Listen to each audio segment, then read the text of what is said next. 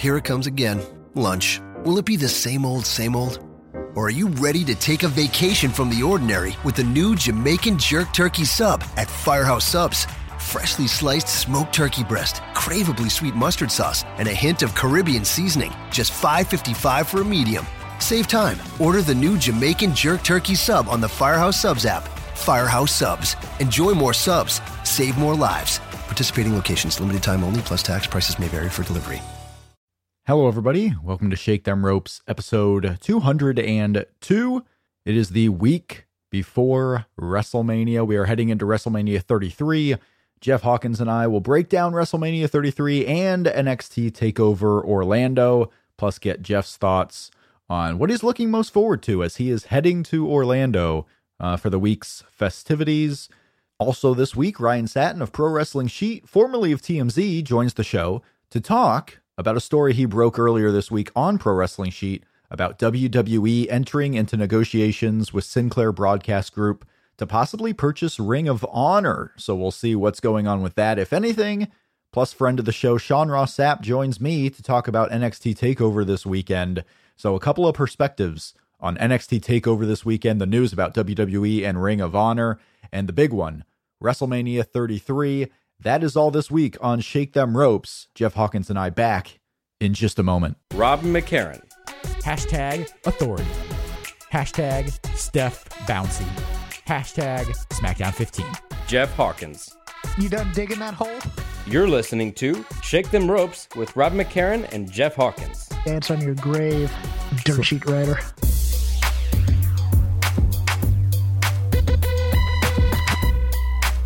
I would rather entertain and hope that people learned something than educate people and hope they were entertained. Walt Disney.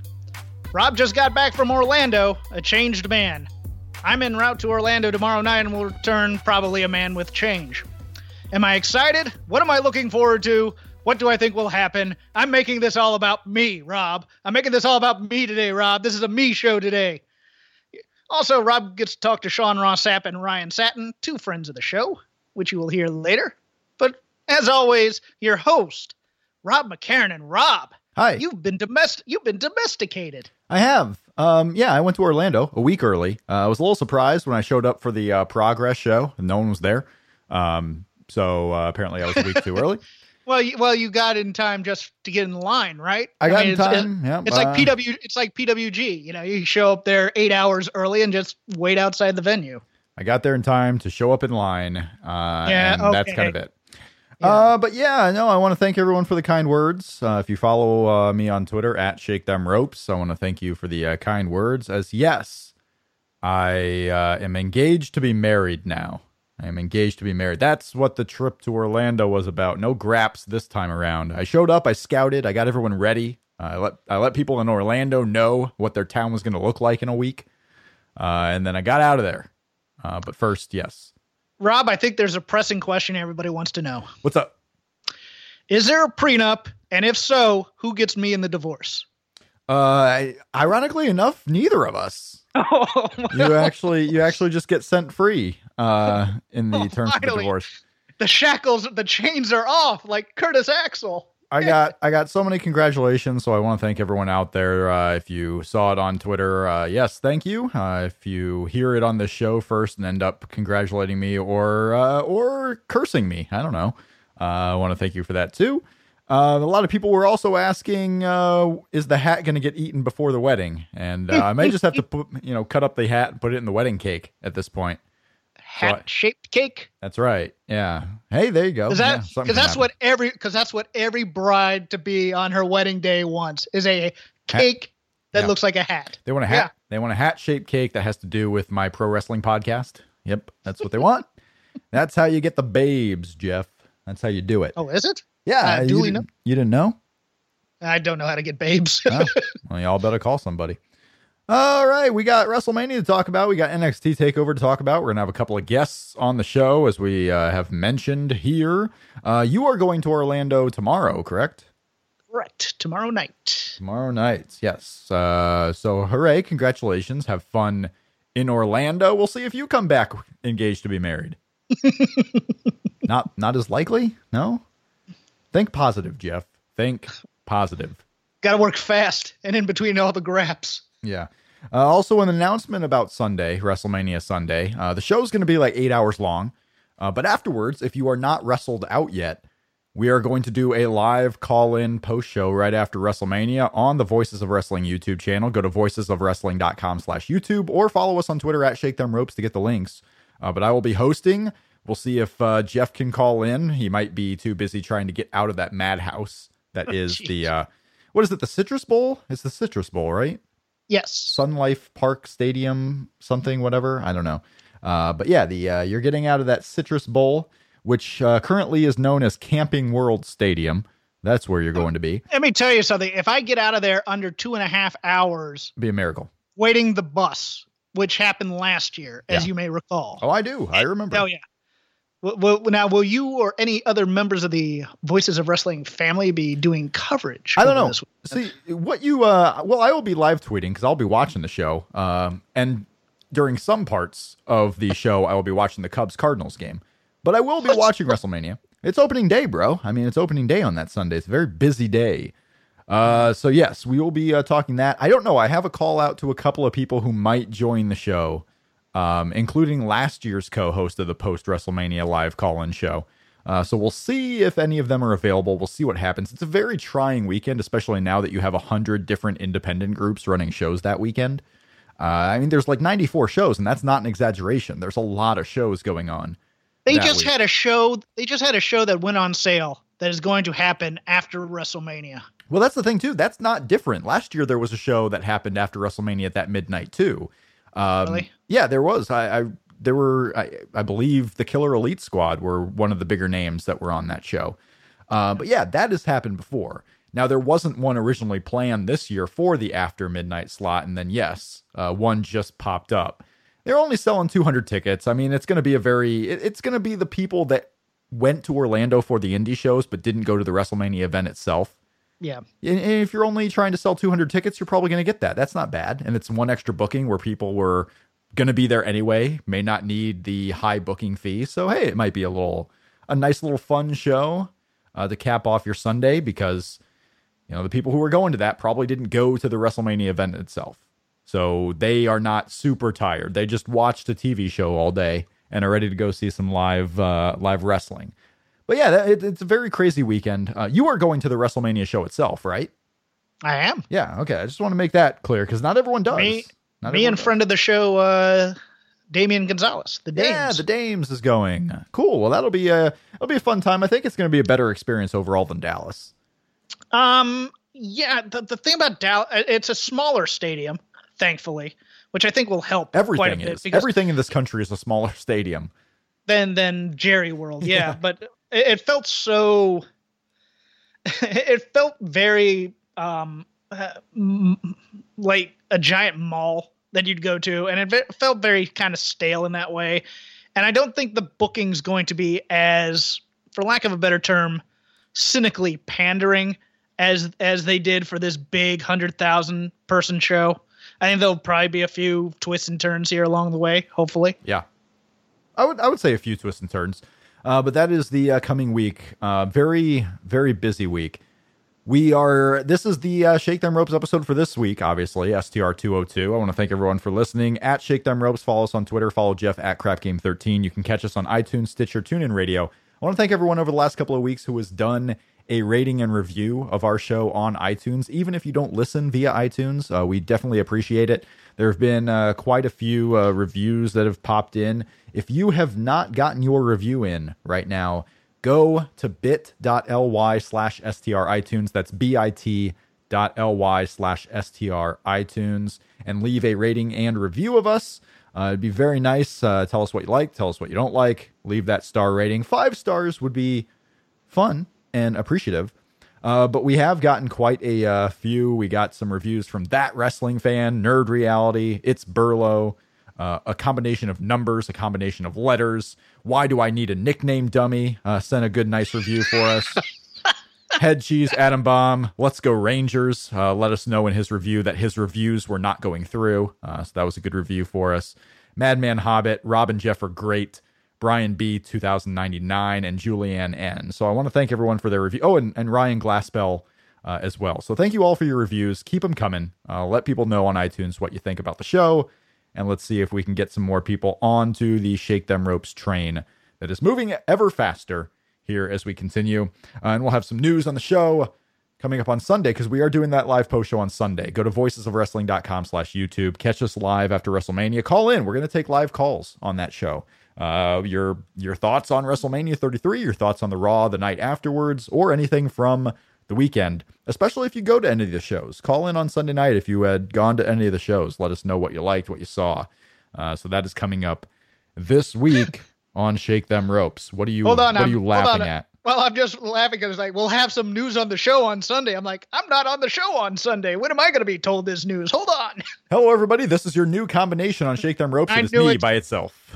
Yes. Uh, no more Jeff Hawkins. I sent him to Orlando, never to return.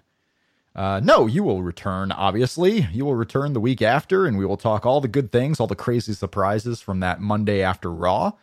Uh, and then maybe even SmackDown. Uh, maybe even SmackDown. You're still you're still fighting for that revival debut on SmackDown, aren't you? I, I'm a little bit more optimistic that they will. I don't necessarily think they have to, but I think there'll be at least one or two surprises on the SmackDown show. I, I hope so. I hope they don't just put it all Raw heavy and then SmackDown's kind of a yeah, here we are. Yeah. Well, I want to get right into it. I want to talk about the uh, the biggest show of the weekend. I don't want to necessarily go in order. We'll talk about NXT coming up. I want to talk about WrestleMania, Jeff. I want to talk about Mm-hmm. the big, big WrestleMania show. Now, we are recording this episode before Monday Night Raw, the go home Monday Night Raw.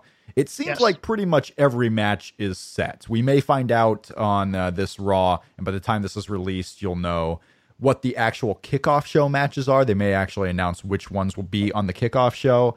Uh, but going through this, we're going to go through the matches, and if something gets added, then if it's being added six days before the WrestleMania show, it's probably not the most important match. Hopefully, they add some good ones. I don't know, uh, but we will uh, we will see. They need some entrance for this Andre the Giant Memorial Battle Royal. We'll start with this one. The 2017 Andre the Giant Memorial Battle Royal was announced by Mojo Rawley on SmackDown of all people, uh, basically just saying that he was going to be in it. And we only have four entrants right now one from Raw, The Big Show, three from SmackDown, Mojo Rawley, Apollo Crews, and Kurt Hawkins, go figure. Uh, this is the match that I still believe is going to be a SmackDown tag team participant heavy match, like all the guys who are in the SmackDown tag team division that aren't doing a tag team match. Uh, your Dolph Ziggler's here and there. Um, what do you think so far about this one? And is it is it going to be the coming out party for Braun Strowman like we all think, or could we see a surprise? Maybe maybe an Elias Samson, and, and that's not that far fetched considering Baron Corbin came from NXT out of nowhere to win it last year.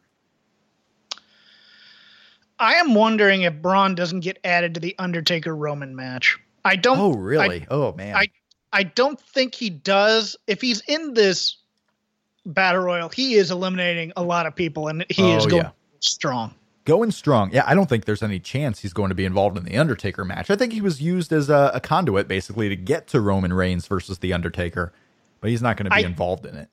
I think it would be hilarious if Hideo Itami was in this and he eliminated the Big Show. Go for it. Yeah. it was Big Show that And- had, that eliminated Hideo a couple of years ago, Yeah. wasn't it? Yes. Yeah. There you go. And There's I- a little callback from the pre-show no one remembers. And uh, yeah, and and I think there's a chance Shaquille O'Neal may return on this There you thing. go. Yeah, people on Twitter talking about betting Shaquille O'Neal. Make it happen. He, if they don't trust him to do an actual match, it's still going to be quite the sight to have him come into this battle royal and Now- and throw some people out. Yeah. Now, if Braun's not in it, Yeah. then it gets interesting. Then it's like, okay, because usually this is when they crown a guy that they see something in. I, oh, is it? Is it usually? I mean, Cesaro and Baron Corbin, sir. Well, Corbin, they did. Okay. Corbin, they they thought. I mean, Cesaro, they basically made him carry around the trophy for two weeks, and then they, I mean, made him a Paul Heyman one week. guy. No, one week. What I mean, One week, Jack Swagger yeah. broke the trophy the next night, and then yeah, then he was a Paul Heyman guy and didn't go anywhere. Uh, Baron Corbin, absolutely. Baron Yeah. Corbin is a guy that uh, I fear, or not fear, but feel will be one of the faces of SmackDown this year, no matter what they do with the draft. Um, so yeah, that was a good one for sure. Uh, I, I think it's interesting whether Braun is in it or not. I I don't necessarily know if he's going to be the big winner, even if Shaq is not in the match. Um, but yeah, I, I like the possibilities. Like, say you took Braun out and say you took Shaq out, like this thing is wide open. And who would they give the ball to? possibly an NXT surprise, or possibly you know they it could just. I mean, a guy that needs refreshing on the roster, or I mean, that that's that's the weird thing is is there so many guys who are also Rands who can be in this, who they may say, hey, we'll use this as a, for lack of a better term, a half-assed attempt to put a fire under him, you know, on that mid card, a Dolph Ziggler, a a, you know, an Apollo Crews type. It would be it would be something to do uh, Apollo Crews. I mean, he was one of the first uh, persons in this match. Mojo Rawley, uh, Mojo Rawley, any chance that they are making him, uh, you know, the first You- entrant in this match, and they, they You know go what? all out with him? If Gronk is there, and he gets heavy camera time, I could see them giving it to Mojo. Yeah, I really could. You get your that's Gronk why. involvement. Well, they they put him on that SmackDown, which was up in the Northeast, and then when Mojo wasn't on, I think Gronk left. So That, that would be a that would be an okay possibility. There are people on Twitter that I see all the time that just think Mojo Rawley is like the closest thing you're going to get to Cena anytime soon. Like he's the next big deal, and he can get the people behind him, and he could be the guy with the body type that they go and push everything behind him. Uh, I don't see it. Do you? Do you see any potential in Mojo Rawley being the next big thing? I could see them thinking that in terms of energy and and and Well, not being, even that. I mean, we being see a positive character for the kids and things of that nature. I could see that, but I don't see it. No, Yeah, because, I I- that's what Roman Reigns is. I, I can see that Roman Reigns has potential, and they obviously see that in Roman Reigns. But different kind of potential different kind they see they see roman as an alpha male badass i could see them looking at mojo being a positive role model high energy for the kids type of thing high Uh, energy kind- for the that kids. kind of thing well you know you know he wears the he wears the bright colors Yeah. he can put on tassels he could be an ultimate warrior clone without the bad politics you know things like that Okay, there you go. Ultimate Warrior clone without the politics. That is what Mojo Rowley, Mojo Rawley is going to be.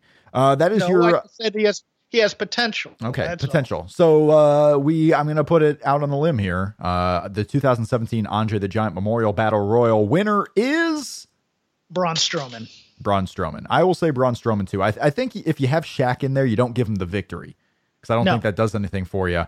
Um, maybe have Braun Strowman eliminate him. That's going to get you on Sports Center, and that's going to be the the catalyst for a uh, a repush, if you will. I mean, I don't really consider the Braun Strowman push to be stopped, even though he's lost a couple of matches here. Uh, you know, he's still a big deal, and one loss to a Roman Reigns isn't going to be a killer for you uh, right now. So yeah, a lot of potential there. The the tag team title match that is currently set, the Raw tag team titles, Luke Gallows and Karl Anderson go in as the champions against Enzo and Big Cass, and Cesaro and Sheamus in a uh, triple threat tag team match. I feel like this is going to be a lot better than if it was just a one on one tag between either of these three teams. Uh, so I, I like that it's a triple threat. I think you could put Cesaro in there, you know, kind of clearing house from all these guys. It, it definitely allows Luke Gallows to do a little bit more of what makes him uh, fun to watch in the ring. Is just going out there and overpowering everybody. So I, I like it that it's a triple threat match. Uh, I don't really know who comes out of this winning because I, I don't think you ever put the tag team titles on Enzo and Big Cass. I don't know if you can ever trust them to be in matches on a regular basis, but I don't know. What do you say? Well, I have a theory about the entire show. So I'm going to say that That it will happen? Gallo- well, no, no. I, well, yes, but but in terms of in terms of winners and losers. Okay. So I think Gallows and Anderson probably retain Okay. Yeah, I, I can see that as the most likely here- result too. because here here's my thinking, and and I'll spoil a few other things here. I'm thinking all three SmackDown titles change, or three of the four change hands. Three of the four SmackDown titles change hands. Mhm. Do you even I think, think the SmackDown tag team titles will be? I, obviously, you know, we're this show is being released before SmackDown, so we don't know what's going to go on with the Usos and American Alpha. I can see that match being added. Honestly, American Alphas versus Usos, but I, it- right now we don't even have a SmackDown tag team title match at WrestleMania. Is that going to be No, one of the titles that change hands? I mean, what? what Yes, Okay. that, that was in, in my plan. That that's what it was, and I, you know, my check. They could always add the Usos. I mean, the Usos were calling out the Gallows and Anderson on Talking Smack. I don't think anything will come of that, but they could make this, you know, like a tag team scramble type thing where whoever pins whatever champion wins those belts, Uh-huh. and then you put both those teams in with the other three. And then it just becomes like a madhouse type thing. I could see them just throwing like all sorts of guys out there just to do it. But I, I think I think they do add American Alpha and the Usos in, and I do think American Alpha eventually wins. Okay. So American Alpha defeats Usos in a match that we don't even know if it's happening. Luke Gallows and Karl Anderson winning a match. And Ryan Satin on Twitter uh, talked about like someone asked him, "What do you think is going to be the opener on the main card of WrestleMania?" And he picked this Luke Gallows Karl Anderson tag team title defense. Do you think this has a possibility to be on the main card? It has a possibility. I don't think it has a high Is, possibility. yeah, is it likely? I should ask because this seems Um, this seems to have all the makings of being one of those kickoff show matches. Mm, yeah, but I don't think it's going to be. Okay. All right. I, I would say uh, I'll, I'll go out on the limb and say this goes on the pre show. I don't even know if that's being out on a limb, really. Uh, but an opener on the main card of WrestleMania, that wouldn't be too bad. Um, before we get into the next match, are you surprised that we don't have any type of ladder match on the show? No Money in the Bank, no no Intercontinental ladder match, no Cruiserweight ladder match, no uh, no fun, crazy spot fest match outside of what AJ and Shane McMahon is likely to be. A little. I, I am. I mean, they usually. I mean, but maybe they're getting smart. Yeah, we- because those ladder matches ended up killing guys. we don't have a tables match. We don't have a uh, Hell in a Cell. We don't have any type of cage match. Like right now, uh, you expect AJ and Shane to be kind of crazy just because it's Shane McMahon, but we don't have any type of gimmick match on the show outside of like an elimination match that's coming up. But uh, no, I mean, we have the whole harmless match. We have the whole non sanctioned deal with Triple H and Seth Rollins, but how crazy is that going to get? Uh, we it's it's kind of a straightforward WrestleMania of just match after match after match.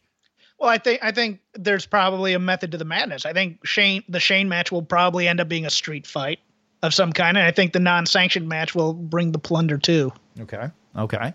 So, all right. Well, uh, yeah, I, I think you're most likely to see that in the Shane and AJ, and that's that's not going out on a limb for sure. I think everyone probably agrees with that one. Uh, we have uh, so we're two matches in. We we're three matches in in a way if they do the American Alpha match. Neville and Austin Aries. Neville is the cruiserweight champion. Austin Aries won a match on 205 Live to get the title shot. Austin Aries is getting the crowd behind him. Neville's, Neville's done really well as a heel so far. I must say that if I'm going to be the most surprised on anything on this match, I am shocked that Austin Aries has a singles match on a WrestleMania. I never saw that coming. Oh, near did I. Not not at all. Not especially when he debuted in NXT. I never thought he'd be brought up this quick to a 205, and I never thought he'd be in what I think will probably be the opener. I think I would I would not start I would not start a WrestleMania, uh, WrestleMania main card with Neville and Austin Aries. I just wouldn't. Um, I, you could do Chris Jericho, Kevin Owens. You can do Dean Ambrose, Baron Corbin. Even the Raw Tag Team Title match. Even the Battle Royal, if you really wanted to. I would be stunned if Neville Austin Aries main events or uh, excuse I me agree. opens the show. I, I this may be a kickoff match. I, how many matches on here could be the kickoff show matches? WWE's Right. done this weird thing where they have this big, huge two hour kickoff show. You're at least getting two matches. You may get three. I could see American Alpha and the Usos being added to that pre show match, but Neville and Austin Aries, if you're going to put a title match on there, the Cruiserweight title match, I mean, WWE Network exclusive brand, right? So I, I could see that one being on the pre show. I'm I'm looking at it as they kind of look at it, and I'm thinking they the opener is always for the hardcores for the most part.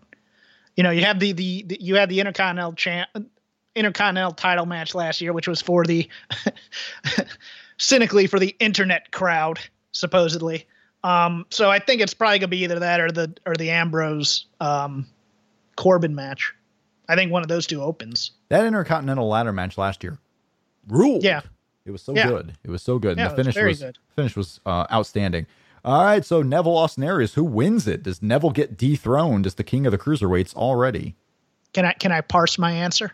You may give me one name and that is it. And you may give Well, no was- details around that pick, sir. I was gonna, I, I was gonna say if it opens Austin Aries, but if it doesn't, I mean, I could see them. I, I God, I think they may reward Neville here. I, I don't know. It, it's it, this is a toss up to me because it feels like it should be timed if they want to make a real star in 205 to crown Austin Aries. It's time to crown him. I think it's going to be Austin Aries. I think he wins.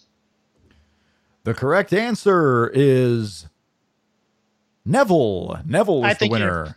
I think you're right because I have too many title changes already on this. Every championship is going to change hands. Every single one. Let's do it. Maybe that's why we have no ladder match. Maybe that's why we have no crazy matches because every match is going to result in a new champion. It is going to be the new, new era of WWE from this WrestleMania.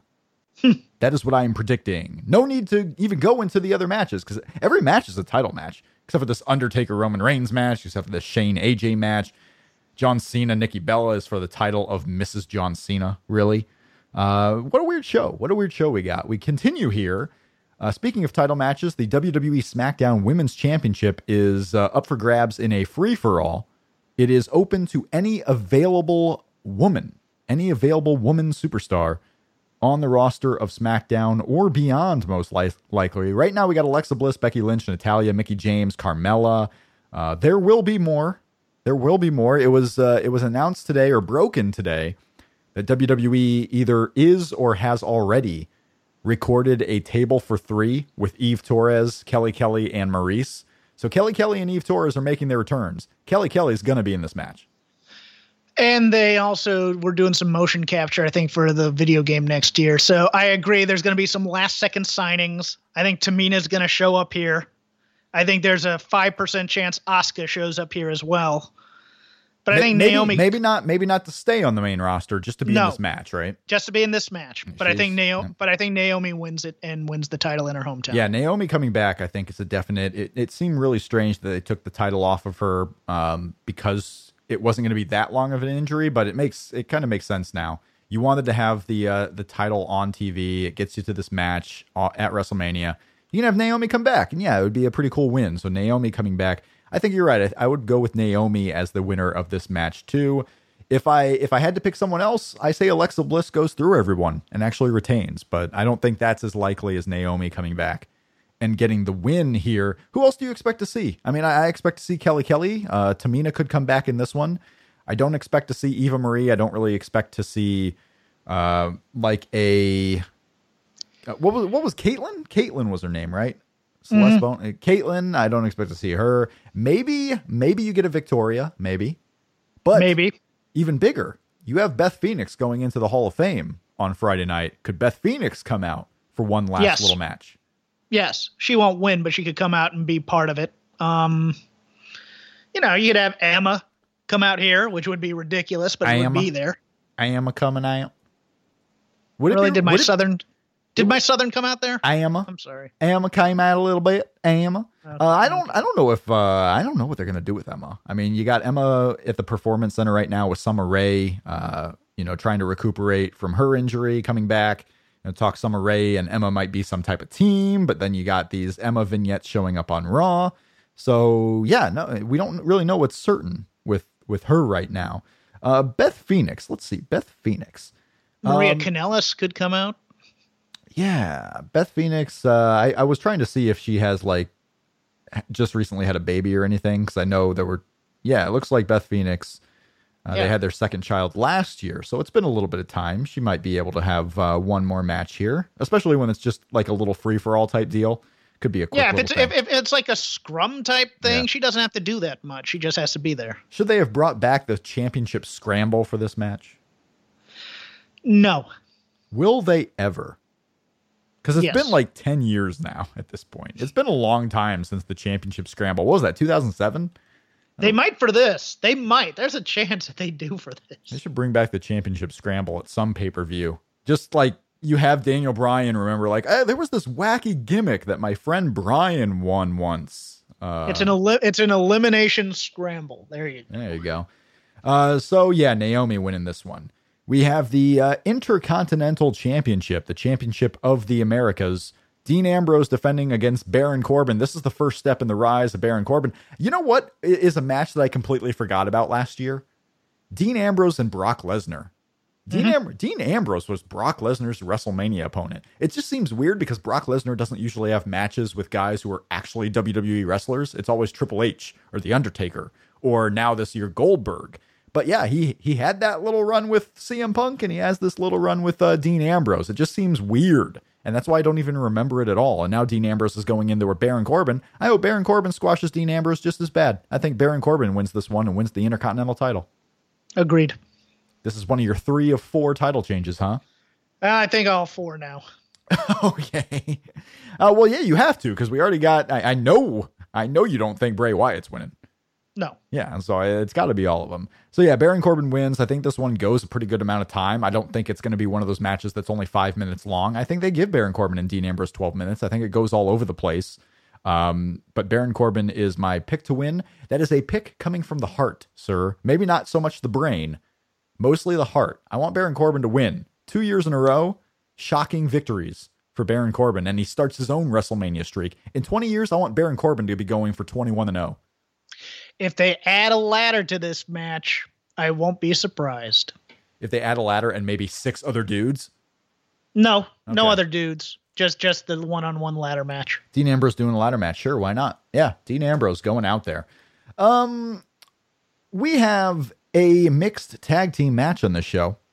One of the most anticipated matches in WrestleMania history, and I don't say that lightly. Maybe not WrestleMania history, but certainly this year's WrestleMania. John Cena, and Nikki Bella teaming up against The Miz and Maryse. Super hyped to see Maryse back in the ring there. Uh, the Miz and John Cena usually work pretty well together. John Cena, Oh, I Nikki want Bella. I want I want Pourquoi to play. Oh, that God. song is awesome. I love I it. know, I miss that song, but it's I don't Oh. think it's gonna happen. I don't think I it's gonna happen. You're gonna have Miz coming out to his music, you're gonna have John Cena coming out to his music. And and the two and Nikki Bella and Maryse just coming out with them. I don't know. Maybe you don't. Maybe you have each music play. That would be super cool. Uh, Maryse has talked about how she's nervous for this match. It's been a while since she's in the ring. She's not going to have to go out there. It's kind of like a Maria Menounos situation. You go out there, do a couple of moves. Lana last year, you know, just go out there, be part of the fray, and and just do what you do. And I think this match goes maybe eight minutes or so. I don't think it's going to be like a super long special, nor does it have to be. But all all signs point to John Cena and Nikki Bella winning this one. Nikki Bella maybe her last match in WWE. But the bigger question, Jeff, is that going to happen? And if it does, is the proposal happening afterwards? Yes and yes. I think the template was set for both the other mixed tags leading up to this. I think they get the simultaneous tap out with STFs, and uh, and then Cena proposes. So what you're saying is John Cena stealing my gimmick, Mhm. proposing in Orlando. What a thief! Yeah. John Cena can't have an original idea in his head. well, did you have an audience? I mean, did did you have like a crowd and you said, "Hey, everybody, watch this," or was it a one-on-one thing? I had a crowd. I had a did crowd. you? I, I, I Did don't. you- I don't have- do anything without people watching. Yeah, what song did you have the Sinister Minister play? Because I know he was doing karaoke at your hotel. I we were in Orlando, and at the hotel pool, Father James Mitchell was the uh, karaoke DJ. Uh, so he was there on Friday and Saturday night. He was DJing. He was getting the people pumped. Uh, Saturday was kind of a bummer because the pool was closed most of the day due due to an accident. So he had to get the people pumping and you know back energized. And they did it pretty well. The sinister minister, yeah, Father James James Vandenberg, if you will. Whenever I Google James Mitchell, I always Google James Vandenberg, and then I have to Google James Vandenberg wrestling because some singer comes up. Well, I believe also James Vandenberg was the name of the devil in a certain movie. So I think I think Was it? maybe Witches of e- Mitch, Witches of Eastwick, or am I thinking of his name in another federation that was that? But he matched it. So I don't know because when I Google James Vandenberg, the first entrant is uh some thirty no twenty seven year old. It looks like former American football quarterback James Vandenberg. Uh, yeah, it's all about this Iowa quarterback. And it might have been get- his name in it might have been his name in SM in Smoky Mountain that I'm I'm mixing up Maybe. also. So But then James Mitchell, manager, comes up, and yeah, James Mitchell uh, cut all the hair off. Cut all the hair off. So he was Daryl Van Horn. He was Father James Mitchell, James Vandenberg, Jim Mitchell, Sinister Minister. Uh, so yeah, he was he was DJing. He was rocking the party at the pool in Orlando. Yep. So that's it. Jack Jack Nicholson played Daryl Van Horn in The Witches of Eastwick. That's what it was. He was the because Mitchell always names himself after the devil in some way. So yeah, Father James Mitchell. So that was pretty cool. He showed up. There was no hair, but he looked familiar. And then he's like, "Hi guys, I'm Jim, your DJ." And I'm like, "Oh my god!" So uh, that was a fun time. Posted a picture on uh, Twitter. You can follow it at Shake Them Ropes. Uh, so yeah, how did we get on that tangent? Oh yes, John Cena, Nikki Bella. Obviously, those are the two names you think of when you think of James Vandenberg from WCW. I the first Nitro I ever went to uh, was when Mortis and Wrath were like either feuding or they were joining up together and they were going against DDP. Like I saw DDP wrestle James uh, or uh, wrestle Mortis and Wrath on like the same Nitro, and James mm. Vandenberg was there introducing Mortis.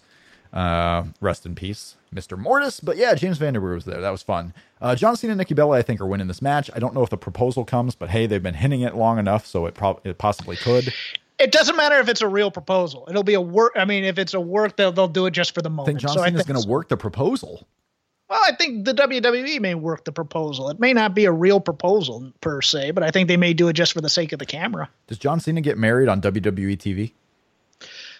Total Bellas season. The next season is the planning. Oh, jeez. I I don't know anything that's going on with Total Bellas, so I'm out of the loop. Speaking of being out of the loop, we uh we completely like so hardcore messed up our NXT talk last week. How so? Uh, we were talking about oh, what is Sanity going to do at uh, at NXT Takeover, and then of course on last week's yeah. Well, it may not be. I mean, you had Ruby Riot debut on NXT oh. TV, so I forgot that was happening. Because, like I said, I didn't I didn't follow all the spoilers for the couple of weeks before NXT Takeover. I knew Ruby Riot was showing up because she's been showing up all over the WWE Twitter, and they've been talking about how she's there. But yeah, you got Ruby Riot showing up, so we may get an eight man on that NXT takeover uh, that we'll talk about a little bit a little bit from now. Uh, but yeah, it just felt like I there were so many things that I knew that I just completely forgot on NXT TV. And maybe that's my fault. Maybe that's NXT TV. It's just been it hasn't been as as intriguing as it used to be because we were spoiled. we were spoiled for a while. Bring it back to the Mania preview now. Mania preview. Speaking of NXT, speaking of NXT, former NXT champion Kevin Owens goes up for the U.S. title against Chris Jericho. Uh, so you have an American-born U.S. champion going up a Canadian-born former world champion in Kevin Owens. Kevin Owens and Sami Zayn, by the way, main evented the uh, the Montreal, I believe it was, uh, house mm-hmm. show the other night, uh, somewhere in Quebec. They were they were headlining a house show in a no holds barred, some type of DQ match where there were ladders and there were tables all over the place. Like it was, it was an old school Kevin Owens versus Sami Zayn battle, headlining house shows. Uh, this Kevin Owens guy, he has potential. Mm. But is he going to become the U.S. champion? Because in a way, Chris Jericho was defending this title, but at the same time, he's going up against revenge. Like he's trying to get revenge against Kevin Owens. So it's really not about the U.S. title. It, this is a grudge match, if you will. Um, I would like them to. I would like them uh, to kind of bring back Kevin Owens wanting to fight for titles. Like I know it's a title match, but if if they talk about on this Go Home Raw, Kevin Owens fighting for the title more so than actually caring about what Chris Jericho and his friendship meant to him, like that'll be a good thing for me. I want I want Chris Jericho to go for revenge, but Kevin Owens still to be focused on a title win. You might recall last year when we were making WrestleMania predictions like Babe Ruth, I called my shot that Chris Jericho would go over AJ Styles, and everybody called me a fool. Well, Chris yeah, Jericho always seems to win these matches for some reason. Oddly enough, think, oddly enough, when he when he faces Fandango, he doesn't. Yeah, yeah. Well, of well, all the that, people that, to beat Chris Jericho, it was Fandango. And well, CM you know, Punk this this is his uh, this is his reward for putting over Fandango, even though yeah. it didn't work. No, I, I think Jericho somehow goes back to his heel characteristics in terms of needing to fight fire with fire, and pulls out a win over Kevin Owens here. Okay, pulls out a win against Kevin Owens, retains the U.S. title. It would be a babyface victory, I guess. Yes, uh, if you will, because Chris Jericho is the babyface going into this one. Um, yeah, I mean. Uh, if only for the reason of I think there's so many title changes happening on this show, then yeah, I'll go with Chris Jericho too. Um, I think it'll be good. I always get disappointed by Chris Jericho matches. I don't think he's as good in the ring as his reputation precedes him. I think CM Punk was kind of the same way. Like mm-hmm. super cool characters at times. I love the returns of Chris Jericho. I love what he does in the ring. but he's definitely a guy to me that is more valuable outside of the ring and doing promos and being a character than he is actually inside the ring. Like he's good. I mean, he's serviceable. He's not going to ruin anything except for Rey Mysterio matches, but I, he's not he's not an all-time great as a as a Oh, pro wow. wrestler and that's not a bad thing. I, it's Right. just, I think people overrate certain guys in the ring, and Chris Jericho is one of them. He, I mean, the AJ Styles match last year was awful.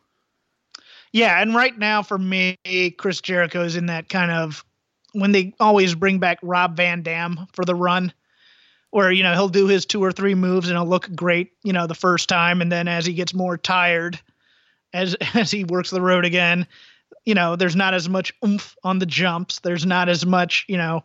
See, I I, I agree, but I but early Chris Jericho, I I don't overrate that at all. I don't think. I think he was possibly one of the best workers ever. How the hell is Rob time. Van Dam not showed up in this run since the draft? Battle Royal. I mean, how on earth has Robert Van Dam the third not shown up? That is crazy to me. Anyway, yeah, we have uh, we have Chris Jericho winning and retaining his U.S. title. Uh, we move along to a what is now a fatal four way elimination match. It is no longer just a fatal four way. It is an elimination match for the Raw Women's Championship. Nia Jax was added last week. It's Bayley defending against Charlotte, Sasha Banks, Nia Jax. We don't have the pay per view streak from Charlotte to have to worry about. We don't have that anymore. Uh, Nia Jax being added, especially now that it's an elimination match, maybe Nia Jax just takes takes one of the women out. Um, maybe even Bayley. Maybe Nia is the last one eliminated, and it ends up being a triple threat like it was always intended. Um, I don't see I don't see how Bayley can survive as the champion. I don't necessarily think Charlotte's the one who wins it. Sasha Banks could win it, and we see Sasha Banks, Charlotte, and Bayley continue uh, this story, or just Bayley and Sasha Banks continuing on. Uh, but I don't I don't really see a way for Bayley to win and retain on this show, ex- unless they just really want the feel good moment for this division. I'll be the jerk to say this should have been Bayley's coronation right here as champion, and would have been a great moment and would have made her into an instant star. But they didn't go that way. Much like I thought Sasha Banks' moment should have been last year at WrestleMania, winning it there. I San definitely, I definitely agree on the Sasha Banks winning it winning it last Yeah. year here. I don't Yeah. know I don't know how people would have reacted if Bayley lost the uh the match on what was it Fastlane. I I don't know how people would have reacted. Uh but Well, you- I meant I meant in general, it should have been a slow build to Bayley winning the title here without having Okay. won it. before. All right. That's what I meant. yeah, sure. You know, go through Dana, go through Nia. Sasha's already turned, and then Charlotte with the streak. You mean That's you mean beat everyone and show how you're good and not just show up and be presumed to be good like her NXT story, how she had to win matches? yeah. Crazy talk, Jeff. Crazy. I- I'm sorry. You're Um, insane. Payback is in San Jose. oh, interesting. So, but I think this is where Sasha beats Bayley and wins the title, and then payback is Bayley and Sasha for the title. Okay. No, I can they- see any. I can see anybody but Nia winning this, though. That that's my. how long do we go? Because right now, no matter who wins this match, unless it's Nia Jax, because that throws some wrench, uh, throws a wrench into things. If if Sasha, Charlotte, or Bayley win this match, it seems likely though we're still headed towards those three being involved with each other for some time, right? Maybe all the way to SummerSlam, maybe even beyond.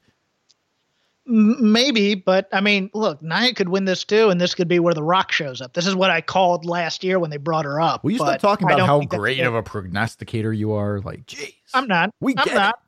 We no, no, no, no, no. I was. Ju- I just. I just like to remain consistent in my predictions at times, and or, and Ah. I what I and I remember what I said. I'm changing it now. I'm not being I that see. consistent. Okay. Um, I think.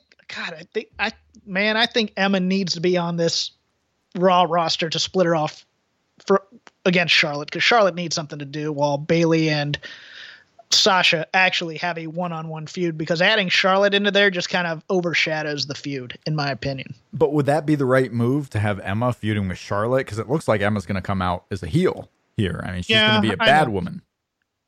Well, I, maybe, but I, I could see, you know, her and Dana beating up Charlotte and Charlotte turns face eventually. I could see that happen.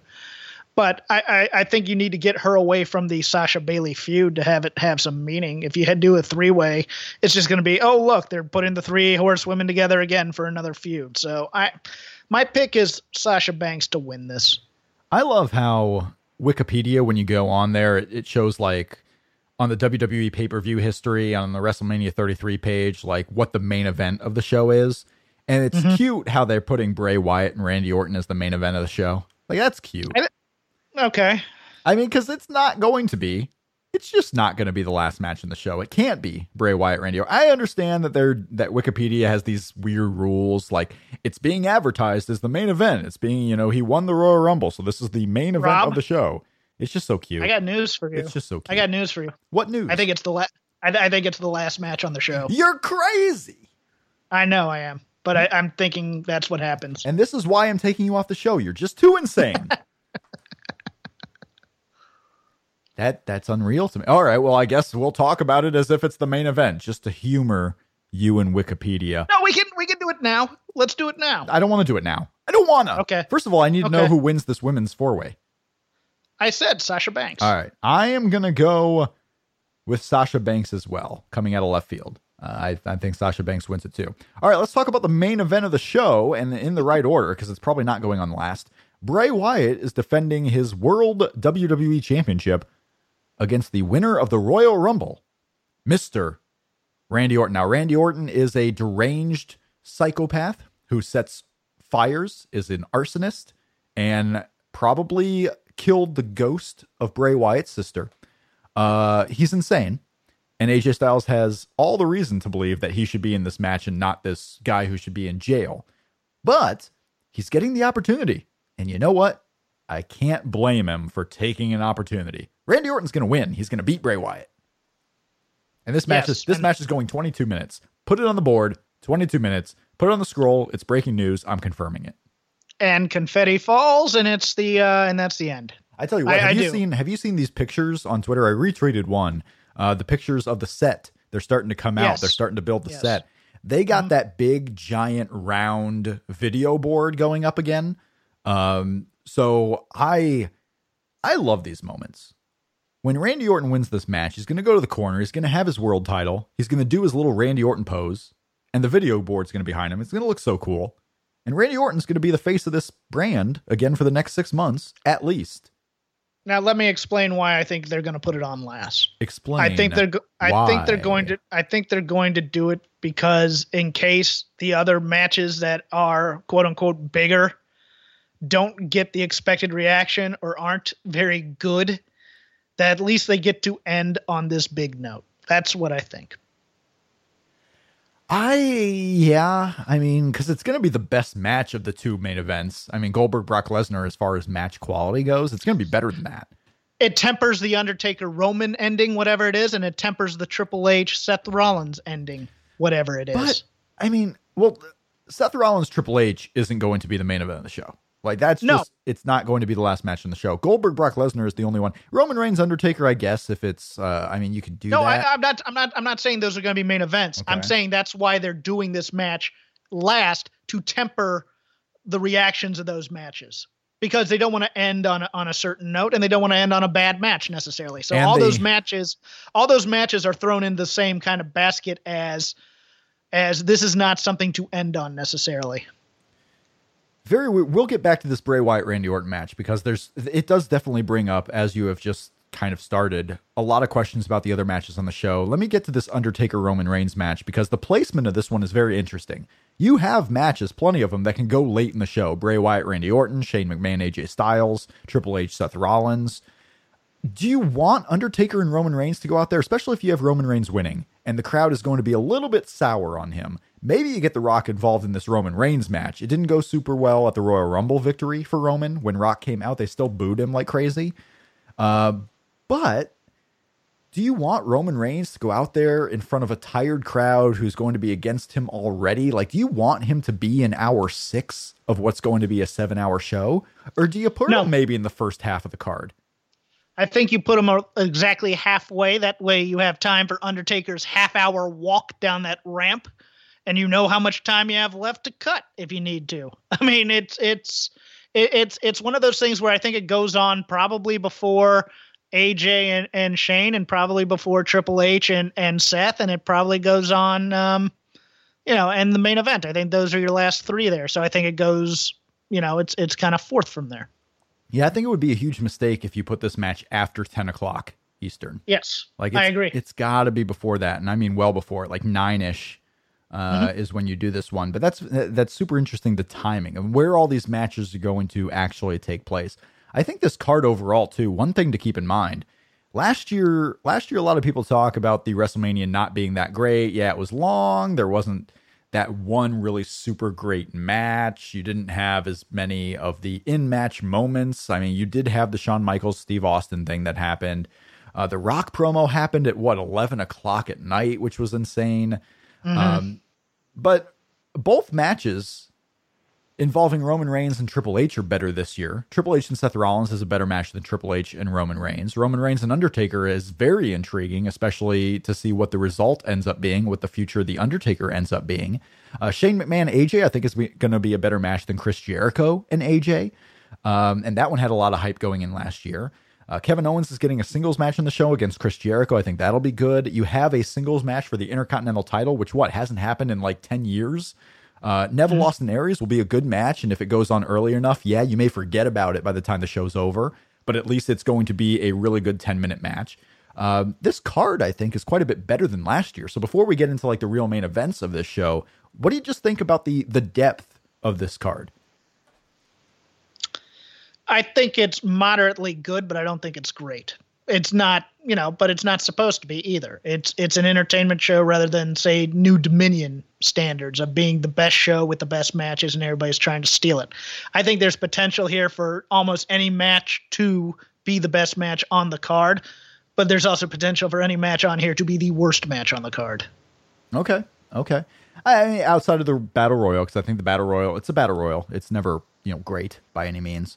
Um, yeah, I'm, I'm trying to think of like what do what do we know is going to be bad, and, nothing stands out to me as being like bad. Dean Ambrose, Baron Corbin might might be the match that at the end of the night is the least thought of match on the show, possibly. But I don't see anything you know coming up bad on this one.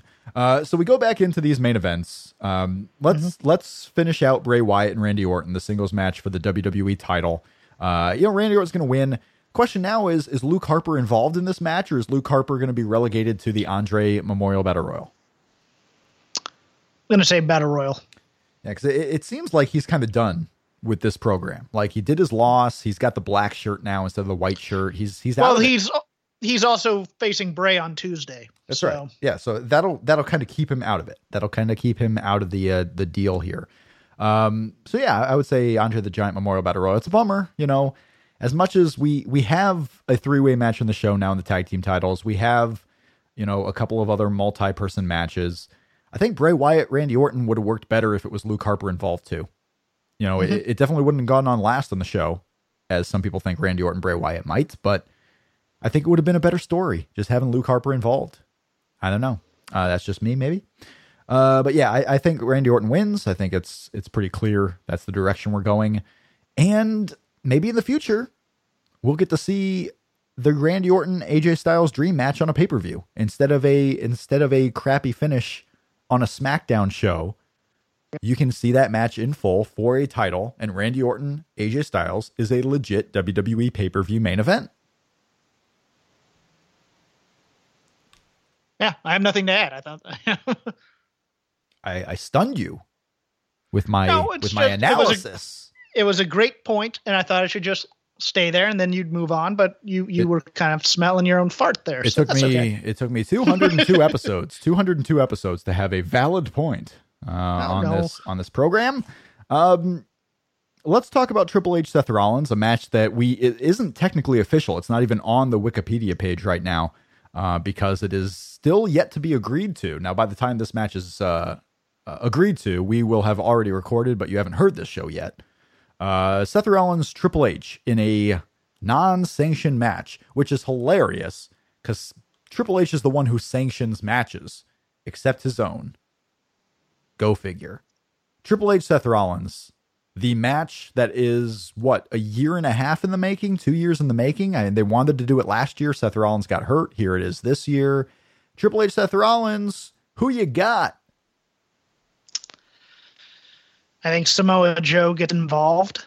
That's right. I think he's Stephanie. nowhere to be seen. I, I think Stephanie takes a pedigree from Steph from from Seth. Ooh, wow. And then Samoa Samoa Joe gets the beat down, enabling Triple H to win. Wow, you think Stephanie's getting pedigreed? Mhm. That'll be fun seeing Seth Rollins do the pedigree again to Triple H because that this could be the uh, true passing of the torch with Seth Rollins getting that finisher for all time, uh, the the pedigree. Uh, cool move that is too. Samoa Joe uh, is Samoa Joe going to wind up in that pre-show battle royal? No, I think they hold him off until the non-sanctioned match. Yeah, because I, I don't know if you put Samoa Joe in this match as a mercenary and then hand him not win it. I mean, some guys should just not be added to that battle royal. Samoa Joe is one of them, but Sami Zayn, Sami Zayn, yes or no? Yes, he's Yeah. in there. Yeah, he's a Dolph Ziggler. I mean, that's who he is at this point. Uh, so yeah, Sami Zayn being in that battle royal. Um, winner, yeah, you have Seth Rollins. I have Seth Rollins too. I don't see how you put Triple H. No, ahead. I have no, I I have Triple H winning. what? Did I hear that right? I must have heard Yes. you wrong. Oh wow, I have- said Seth, Seth Seth will get the moral victory by pedigreeing Stephanie, but Samoa Joe will end up hurting Seth to the point where Triple H can get the win. I see. I see. All right. Well, that would be interesting. I, well, that would be different because I don't see that happening. I mean, I don't know how. I, I, I guess if you want to transfer the heat to Samoa Joe, and you still have the Samoa Joe Seth Rollins thing going on, a, a lot of people are gonna cry about that match if Triple H wins. Man, a lot of people are gonna cry about it. It's it's it's possible Kevin Owens also gets involved. I don't know if Kevin Owens would. Samoa Joe seems super likely. Um, yeah, and, it- and I think it would be to transfer the heat to, to Samoa Joe. and then you do Seth Rollins, Samoa Joe as the program instead of Triple H. Uh, yeah, I think you would have more people crying about Triple H winning this one than when he beat Sting. When he beat Sting on WrestleMania, I think you have more people crying and whining about this one. I wouldn't Yes. necessarily be whining about it, but I think a lot of people would, and I, I don't know if they would be completely uh, lacking of justification. Um, I, I I think you do the Seth Rollins victory. And he's he's fighting through a knee injury to be on this WrestleMania show. He's a future star for your for your brand for your company. I don't know if wins and losses matter as much as some people think they do. Obviously, WWE doesn't think they matter much at all. But a win here on on uh, over Triple H for Seth Rollins could be something you look back on in five years and be something you use for a future program. I think it makes sense for your stories and for the company itself for the years to come. So I I would think Seth Rollins getting the win here is the right way to go. Oh, it makes absolute sense to have the the baby face that got injured and then got attacked with the crutch come back for his revenge. But he's a McMahon. It's all right. He married he married into it and he's the Mm-hmm. boss. But it's a non-sanctioned match. So it wouldn't Yes. hurt Seth Rollins win-loss record. And exactly, and that's what you're thinking is that, oh, well, Triple H only won because Samoa Joe came out to help him. And then boo Samoa Joe, why'd you have to get involved? Let's see Samoa Joe versus Seth Rollins. So yeah, Mm-hmm. that, that could be uh, happening. The Raw brand is the next pay-per-view to happen. It happens at the end of April. It is WWE Payback. So that is the next pay-per-view. SmackDown has looks like what, 7 weeks in between pay-per-view shows. So they have a long time from WrestleMania to their next big event. Uh, so we'll, we're probably going to be seeing some type of special SmackDown here in April or the beginning of May uh, that'll have some pay per view quality matches to it. That's a long time to build a challenger for Randy Orton if Randy Orton does indeed win. Like whether that's AJ Styles, whether it's a Bray Wyatt rematch, um, it gives a lot of time for AJ Styles to kind of get in there. And that is the next match I want to talk about. Shane McMahon, AJ Styles, right now, just a singles match. You think it could be turned into a street fight? I don't think that's. Uh, I, I think that's kind of likely too. Some type of gimmick, and you know Shane McMahon's going to go nuts.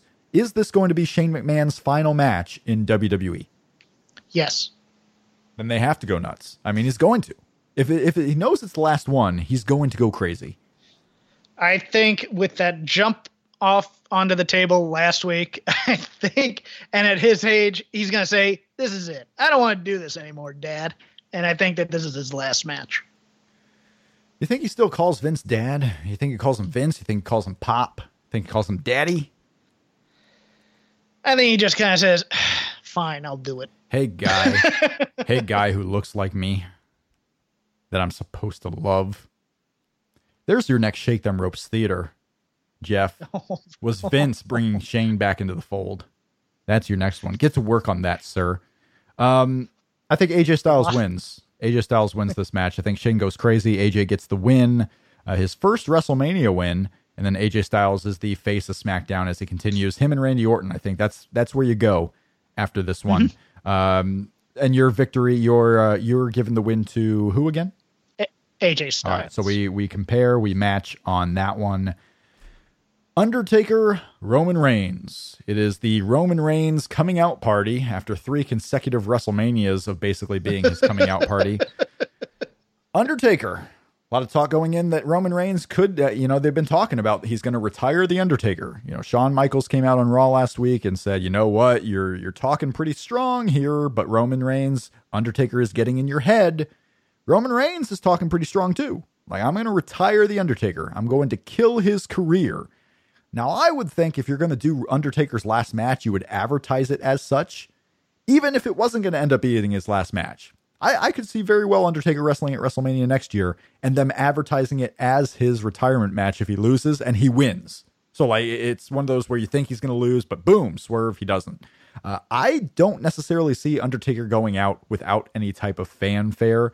Um, maybe not the fanfare you're used to with like the retirement party of a Ric Flair or anything like that, but eh, you know, hell, a buried alive match or something, something that you you have Undertaker lose. Uh, same thing with Kane. You know, Kane's one of those guys where I can't just see him fading away, but it seems like he might.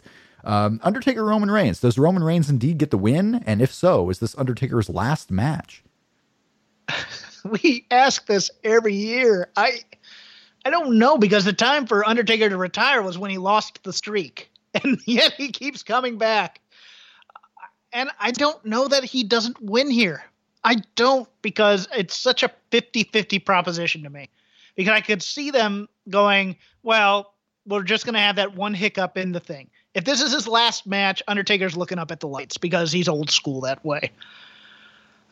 Undertaker looking up at the light. I, I think Roman Reigns is winning. Don't get me wrong. I, I- think I think this is that match where. Roman Reigns because if you're gonna have Brock Lesnar win the title later, and if you want to do Roman Reigns, Brock Lesnar, having those two guys as the only two who have ever beat the Undertaker and going for the title, there's multiple layers to the story there. Uh, and remember, Brock Lesnar, Roman Reigns at WrestleMania 31, right? 31 was really really good uh, before Mm-hmm. it ended up being a triple threat. That was a that was a pretty fun, exciting match to watch. If it main events another WrestleMania or big pay per view coming up here, uh, so a lot I'm of say ways- Roman. I'm gonna say Roman. I've talked Yeah. myself into it. They're gonna they're gonna do the coronation gimmick again. And I don't think be Undertaker a bigger one. retires necessarily. I don't think think so he either. retires necessarily. It's a bigger coronation though than his win against Triple H last year. I Oh, mean, here for you sure. Here's here's the question: Does Undertaker give him the the quote unquote sign of respect? Well, that yeah, because uh, you had Undertaker's loss against Brock Lesnar, and Undertaker stayed in the ring for a long period of time. You know, dead. Does he do something like that, where you're all like wishing Undertaker well in his future endeavors, and like you're celebrating his career, or does he get up pretty soon after, do the handshake, Roman Reigns, like the raise the arm, even do his little kneel down salute to Roman The Roman kneel down thing is what I was thinking. Yeah. I you I could maybe maybe they do something like that, but that might be going overboard. And I think the crowd, like I said, is going to crap all over this one because Roman Reigns is really good, guys. Roman Reigns is a good professional wrestler, and he has really good matches. But the crowd still does not see him as the guy they want to be the next top guy. Yeah, but uh, that WrestleMania audience is about one third hardcores and two thirds casuals. I think he'll get a better reaction than you think. I don't know, man. They booed him pretty well last year. True. They booed him pretty well against Brock Lesnar too, and those, and those crowds had hundred thousand people in them. Well, he didn't know he was against uh, Hunter last year. Roman was against Hunter last year, and then he was against uh, the other guy, uh, Brock Lesnar, the year before that. I'm telling you, uh, those crowds were huge, and people booed him pretty strong against Triple H They and Brock Lesnar, two heels. Mm, This is against the Undertaker. I agree. I think they're going to crap all over it, but this is the way they're going to go. All right, and now we have the real main event of the show: Brock Lesnar and Goldberg for the WWE Universal Championship, the Universal title that Finn Balor never lost. Jeff, does Finn mm-hmm. Balor show up? No. Remember when Finn Balor hadn't debuted yet and we just kept asking, is he going to show up? We're back to that. We're back to asking if Finn Balor is going to show up on every show. I'm going to ask you again Does Finn Balor show up here? Does he show up on Raw on Monday? Does he show up on Raw a week from now? Does he wait till payback to return? He's showing up soon. He's wrestling on the house shows. He's back. They're not really worried about you, you know, being surprised by Finn Balor returning. The question is, when does it happen? WrestleMania or Raw the night after? If he shows up at WrestleMania, it'll be during the unsanctioned match. Okay. If he doesn't, it's, he'll be on Raw. Yeah. Definitely. Oh yeah, for sure. It, very, uh, very. Int- I don't think he interferes in Goldberg Brock Lesnar. That would be really weird for Finn Balor No. to come up against Goldberg Brock No. Lesnar. But something's happening. I just, if this match is going to go on last, and maybe this is the only reason why it wouldn't go on last, because I don't know how you do another one minute match with Brock Lesnar and Goldberg with Brock winning and then just ending WrestleMania there. I don't know how you do that. You don't. So something, That's if it why, goes on that's last, why yeah, it's not going on last. I don't think. And if it does, it can. I mean, I go ahead, go So go is- with your theory. So Let's is that see. me? Is that me just going ignoring the most realistic answer, the most reasonable answer, the most obvious answer of them just not going on last? Like that's me ignoring it, right? No, Okay. Because I, I I feel like you have to put these guys on last the way they've been promoting it. I don't know how you do Bray Wyatt, Randy Orton last. I honestly think Undertaker and Roman would go on last before Bray Wyatt and Randy. But you've had matches like this go on last before. You've had Triple H and Randy Orton go on last when it shouldn't have against Undertaker and Shawn Michaels at WrestleMania 25. Um, We we have weird precedents for this. Uh, but Goldberg Brock Lesnar, the match, unless it's just going to be a Brock suplex city squash and Goldberg just agreed to just get murdered on this show, that's the only way I see this match going more than five minutes is if Brock just decides to kill Goldberg. Maybe like he gets some lucky strike at the beginning and just decides to kill, kill, kill and end the career of Goldberg. Then you got rumors out there that Goldberg may not be done, that he might wrestle a couple of more times. Uh, Brock Lesnar going to be around much longer this year than he has been. Like he's going to do almost every pay per view and be around on certain house shows. Uh, very, very weird behind the scenes way of this match going about. Uh, but on pay per view at this show, I don't see how this match goes more than five minutes unless Goldberg gets killed. spear, jackhammer, kick out, Got to kick out. spear, spear, jackhammer. Really? And Goldberg just wins. Mm-hmm. I think so. And then he gives up the title the next day, and Finn Balor wins a tournament. Ah, man. Yeah. I mean, I'm not a title purist like some people are, and it's okay if you are, really, it is. But Goldberg just giving up the championship when you will have now the only person Actually, to hold you know this what? universe. Let me let me back let, let me backtrack because there's going to be an F5 there that he kicks out of. They're gonna they're gonna switch kick out, He's got to. and then they'll do it. Yeah, They, both have to But- kick out of each other's finisher. That that is for sure. Even if the match goes two and a half Yes. minutes, those two things have to happen. yes, Those two things have yes, to happen. Yes, and I can and I think it's a two minute match, two and a half minute match. That's what I, I don't I don't believe Goldberg drops the title though without losing it. Like you would have Finn Balor dropping it without losing it. You would have Kevin Owens finally losing it. You would have Goldberg dropping it. You would have two of the first three champions for this new title just giving up the belt. Whether it was due to injury or age or wanting to retire or whatever, just dropping it without any type of reason. So or without any type of uh you know victory on the other end. I think Goldberg loses. I, you know, he had his big moment. He had Survivor Series. He had Fastlane. He's he, the kid got to see him win, right? The kid, his kid, got to see him win. Got to see him wrestle a couple of times. I think this is where this is how the whole thing thing was agreed to. Like Goldberg, we will give you these moments. We will give you the ring. We won't make you work too hard. You're going to go out there for a minute, but you're going to have to lose to Brock Lesnar. You're going to have to do it. Yeah, and I and I have no problem with that. I don't. I'm just I'm I'm you know, I'm going back and forth here because I I still think I don't I mean I don't know. I really don't because Goldberg can go out on a loss and he'll be fine and he'll be applauded for thank you for coming back and and and all that other stuff.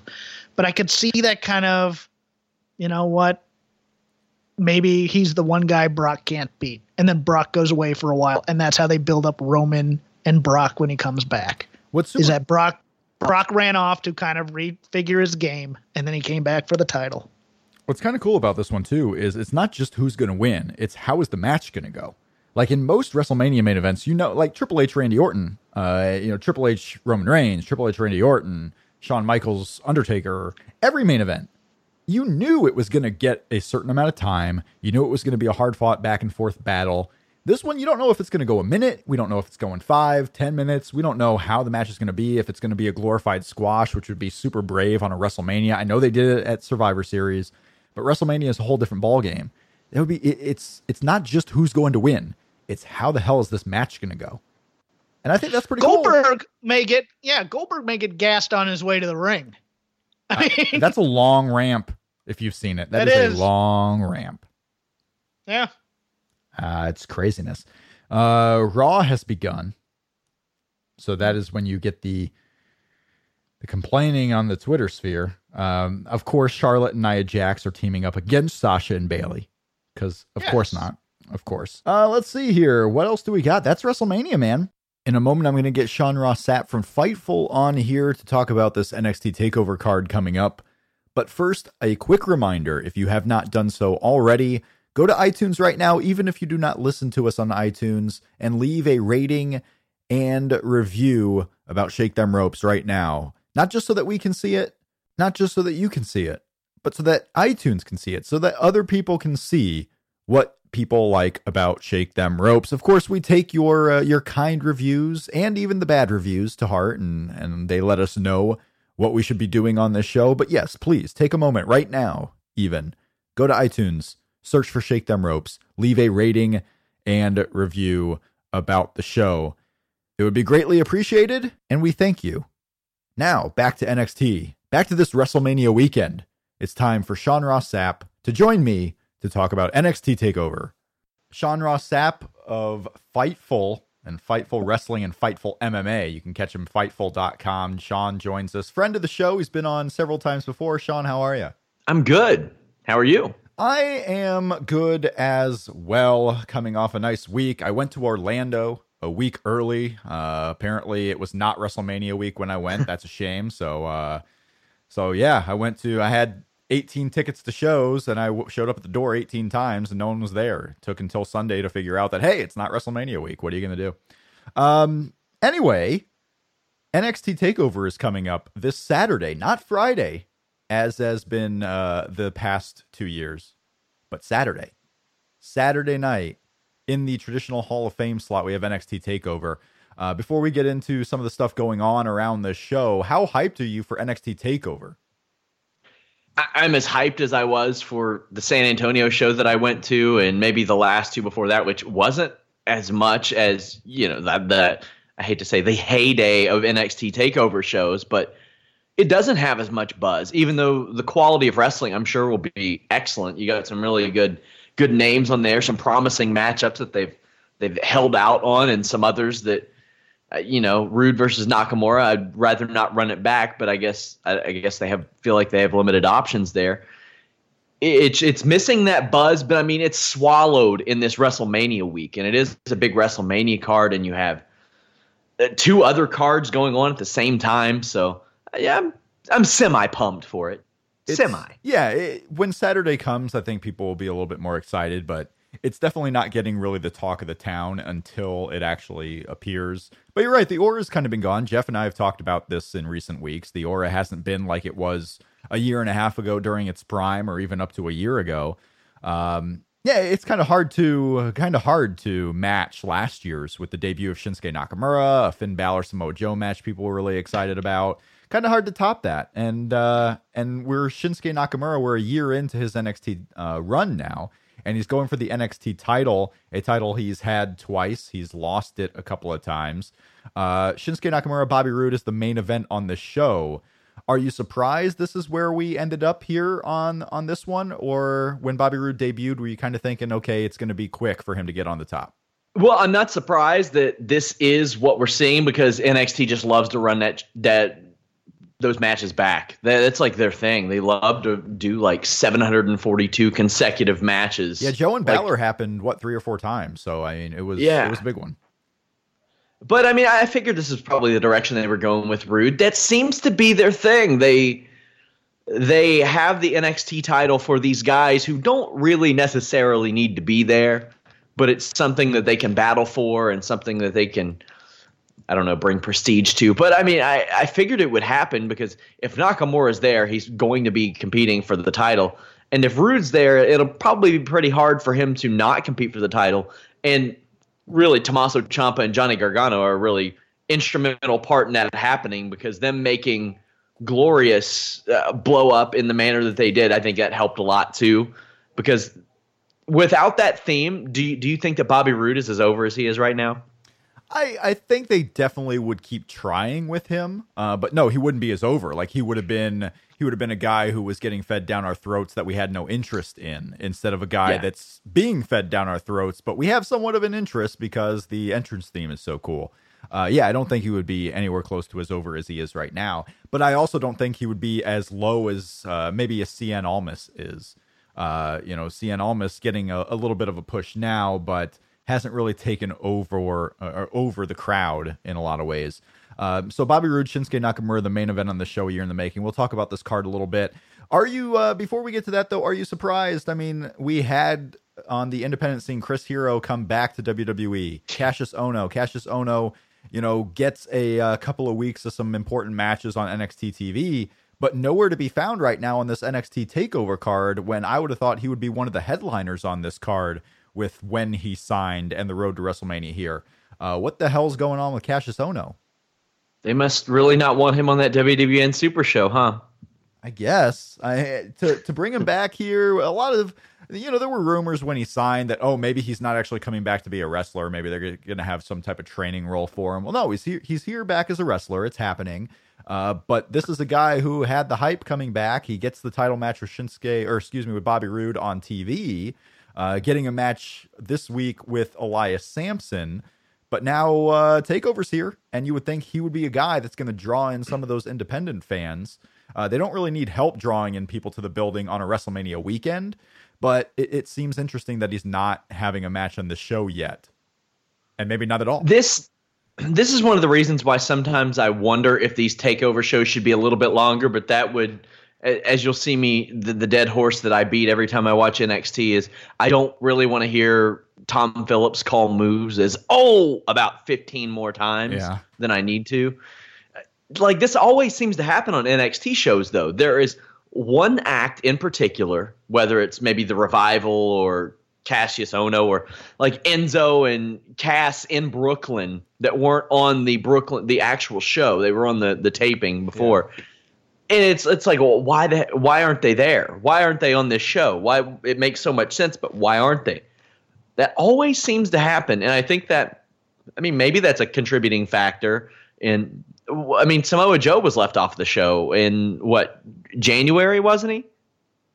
Uh, yeah, I think so. But that you know, we kind of uh, saw that coming because he showed up. Sure. You know, not too much after on WWE, but yeah, he was off the show, and it didn't seem to make sense at the time if you didn't know that he was going to the main roster of WWE. Uh, you bring up a good point with the you know the shows are generally two hours now; they've gone closer to two and a half hours. If it were a three to three and a half hour show like WWE pay per views have become. Could that have sped up the process of NXT not getting that aura anymore? Because I, I feel like some of the specialness was the fact that there wasn't a lot of filler.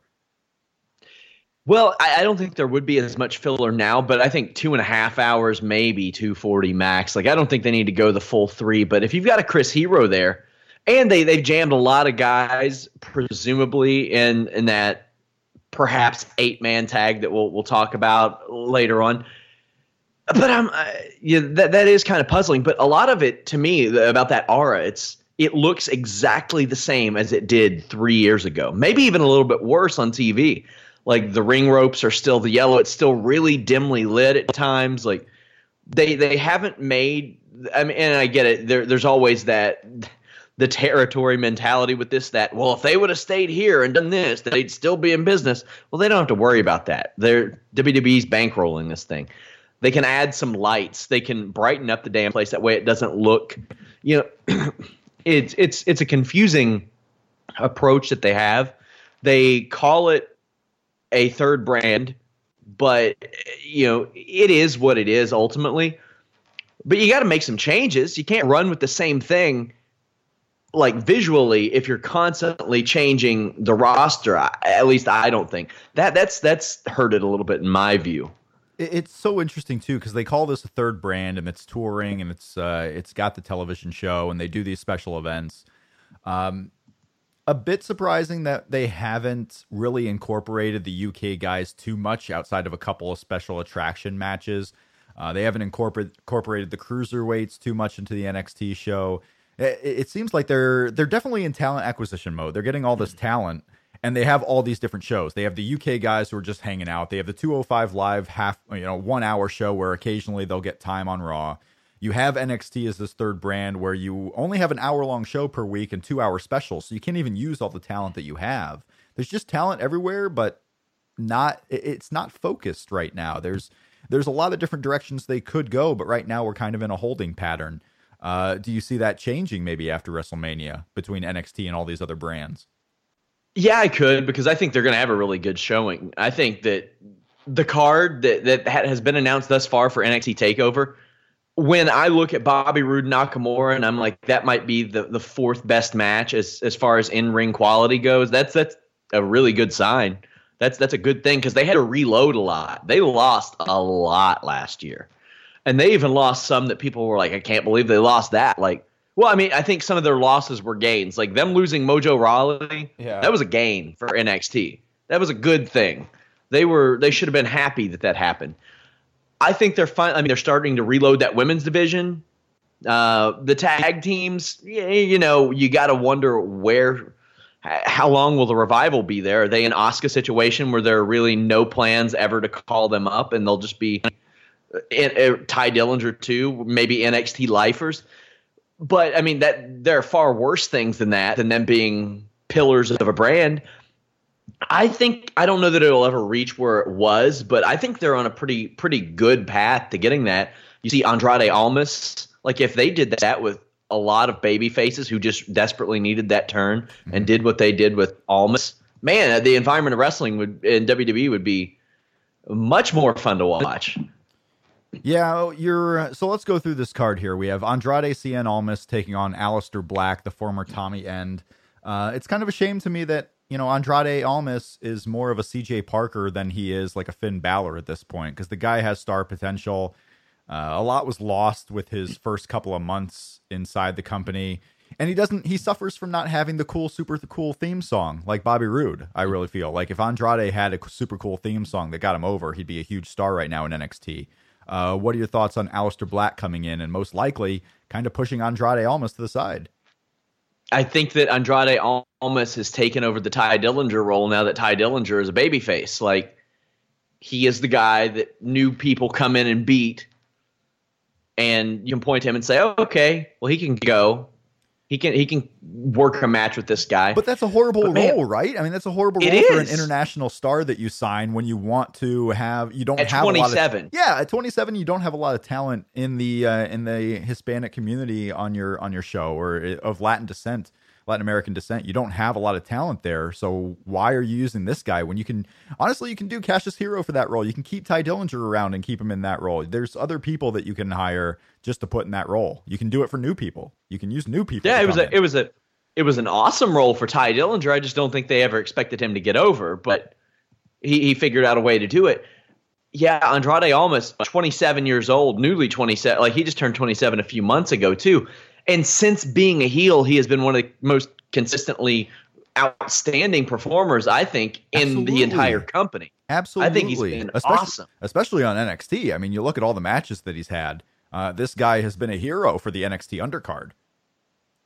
I hate to use the like the almost the racial type of uh, comparison, but it's it's almost the Manny being Manny type of thing where he's so good that sometimes it bites him in the ass, like Manny Ramirez did back in the day. Like that is great for him because he can pull that off. And he does that little roll where he slides and stuff. And he's a heel that makes me want to see him get beaten up. And that's a rare thing these days.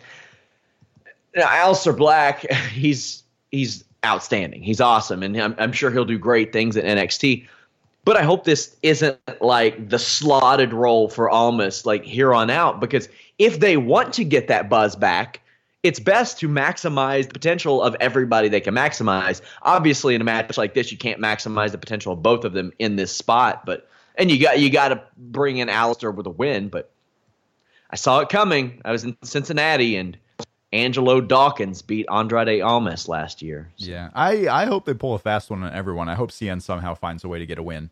Stretch it out if you want to to the next show. I don't That'd care. be great. Just, That'd be great. Yeah, surprise us a little bit. Uh, we have the Authors of Pain defending their tag team titles against DIY and the Revival in a three way. Uh, Jeff and I will talk about this match a little bit. I want to get your thoughts though. Is this the Revival's last match in NXT? I'm gonna say no, but and they'll probably show up at WrestleMania, knowing knowing what I mean, how how things go, and I predict them. But uh, they should be. They both sides of the tag division need freshened up, Raw and SmackDown, and that that is again at WWE's fault. I mean, they they had people like Heath Slater and Rhyno who got over, and then it's just like well, let's take them off TV for four months. Why not? That sounds like a sound idea. Sounds like a good so, one. So, uh, yeah, they they would be fantastic. They would be great. And I've heard some people pitch that maybe Jim Cornette should manage them, and I'm like, no, no, don't, don't bring him in longer than you have to. Don't bring Cornette. Yes, he's already coming in Friday night. Yeah. Hey, he'll be around. I mean, hey, you know, things could things have happened before that have been really strange. It, it would be kind of cool to see him play the blue pants role from Brooklyn, where he's the equalizer to Paul Ellering for the revival. I think that'd be kind of cool. Like he chases off Paul Ellering with a tennis racket or something. I don't think it's um, that far out of the realm of possibility, really. Yeah, I think it could happen. Um, we have a possible, maybe an eight-person tag team match, maybe a six-man and then a singles match. I don't know. Uh, but we had the debuting Ruby Riot, the former Heidi Lovelace, on the independent scene. She's come in on NXT TV. Uh, we we could be seeing Sanity go up against Ruby Riot, Roderick Strong, No Way Jose, Tye Dillinger. Uh, the whole story in this match is Tye Dillinger has been recruited to join Sanity for whatever reason. Uh, is it likely that someone does end up joining Sanity out of this eight man tag? Or do we just get the happy ending where Tye Dillinger finally gets the comeuppance against Sanity if this match actually think, does happen? I think Tye Dillinger could get the comeuppance, but if they want to splinter this and get some more feuds out of it, that would be cool. Uh, Ruby Riot, I mean, like, I was watching NXT and my wife stopped by the TV and she was like, she looks kick ass. And that's really what the WWE wants out of their talent is somebody that will make somebody who doesn't really like wrestling stop, look, and say, who's that? Mm-hmm. And they have that in her and may not ever have that in Paige again. So uh, that could be a benefit. Uh, I like that they're putting a lot of these people on the show as well. I uh, don't know how you can't shoehorn Cassius Ohno in there instead of some other people, but uh, yeah, I think I think this ends in a happy ending for Tye Dillinger. I mean, the dude's so over at these events, especially. I mean, good God, I was there in San Antonio, and the place came unglued for him at the Alamodome, and the whole the whole narrative that week was, well, will the casual fans know him? Yeah, they knew him. They knew him.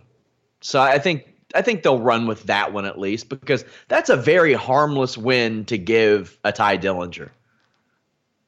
Yeah, it would be. It's a harmless win, and it's not the most important thing on the show.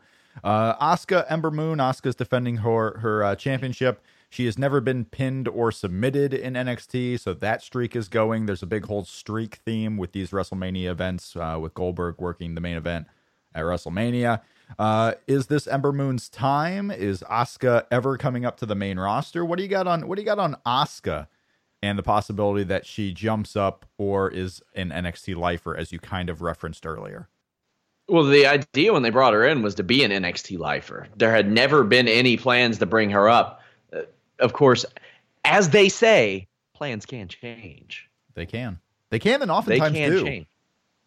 Uh, I, I would hope that they would give Asuka this great winning streak and let her keep going, but they they really seem to have a boner for Goldberg these days. So it's it sounds weird and trivial, but they may not even let her break that. Now, granted, Goldberg wasn't working a billion tag matches and a billion triple threat matches like she's doing on a lot of live events that where they do to try to keep the people fresh. That's right. Uh, Asuka will also reach the, the year mark on her NXT championship reign. That's right. That's right. So uh, there's a lot of uh, milestones to uh, to see with this one. But I think they this is what this is a perfect example of them holding a match off yeah.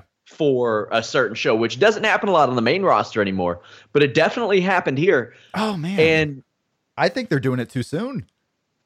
really, I, I do not believe the time is right for Asuka versus Ember Moon, especially if it is going to be a title change. I thought Nikki Cross was the right one for this role on this show. yeah, show. because that was the thing. This was a, an example of them holding off, on it, but they could have held off longer because of Nikki Cross, because of her emergence, because of the emergence now Ruby Riot's in the fold, because Peyton Royce and Billie Kay ended up doing far better than I had ever thought that those two would together.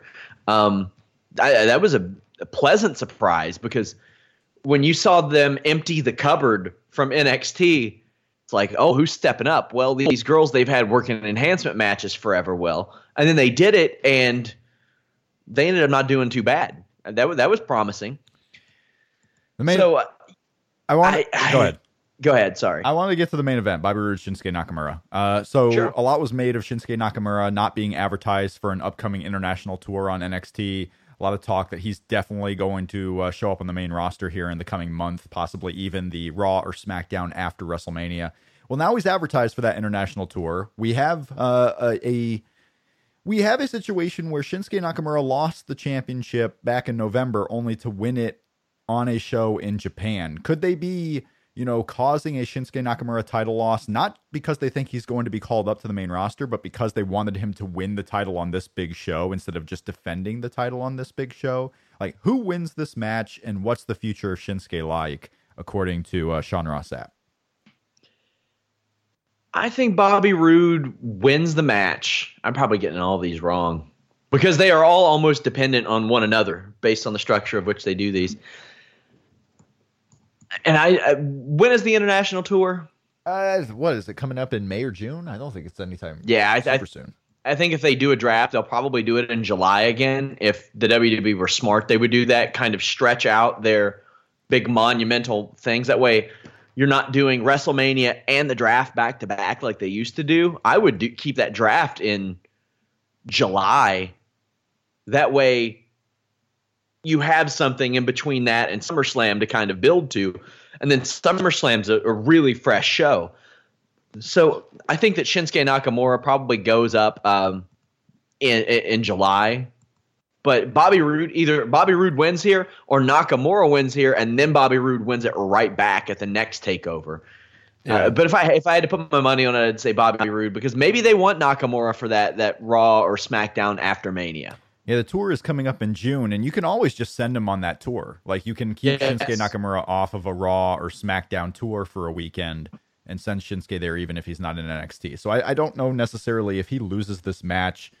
Um, if he loses the match, I think it's a clear sign. Yeah, he's going to Raw or SmackDown. If he wins it, who knows? I mean, all bets are off. They could they could change the championship the next day at WrestleMania if they wanted to. They could have a pre-show match, maybe NXT titles, do something on Raw or SmackDown. I don't know.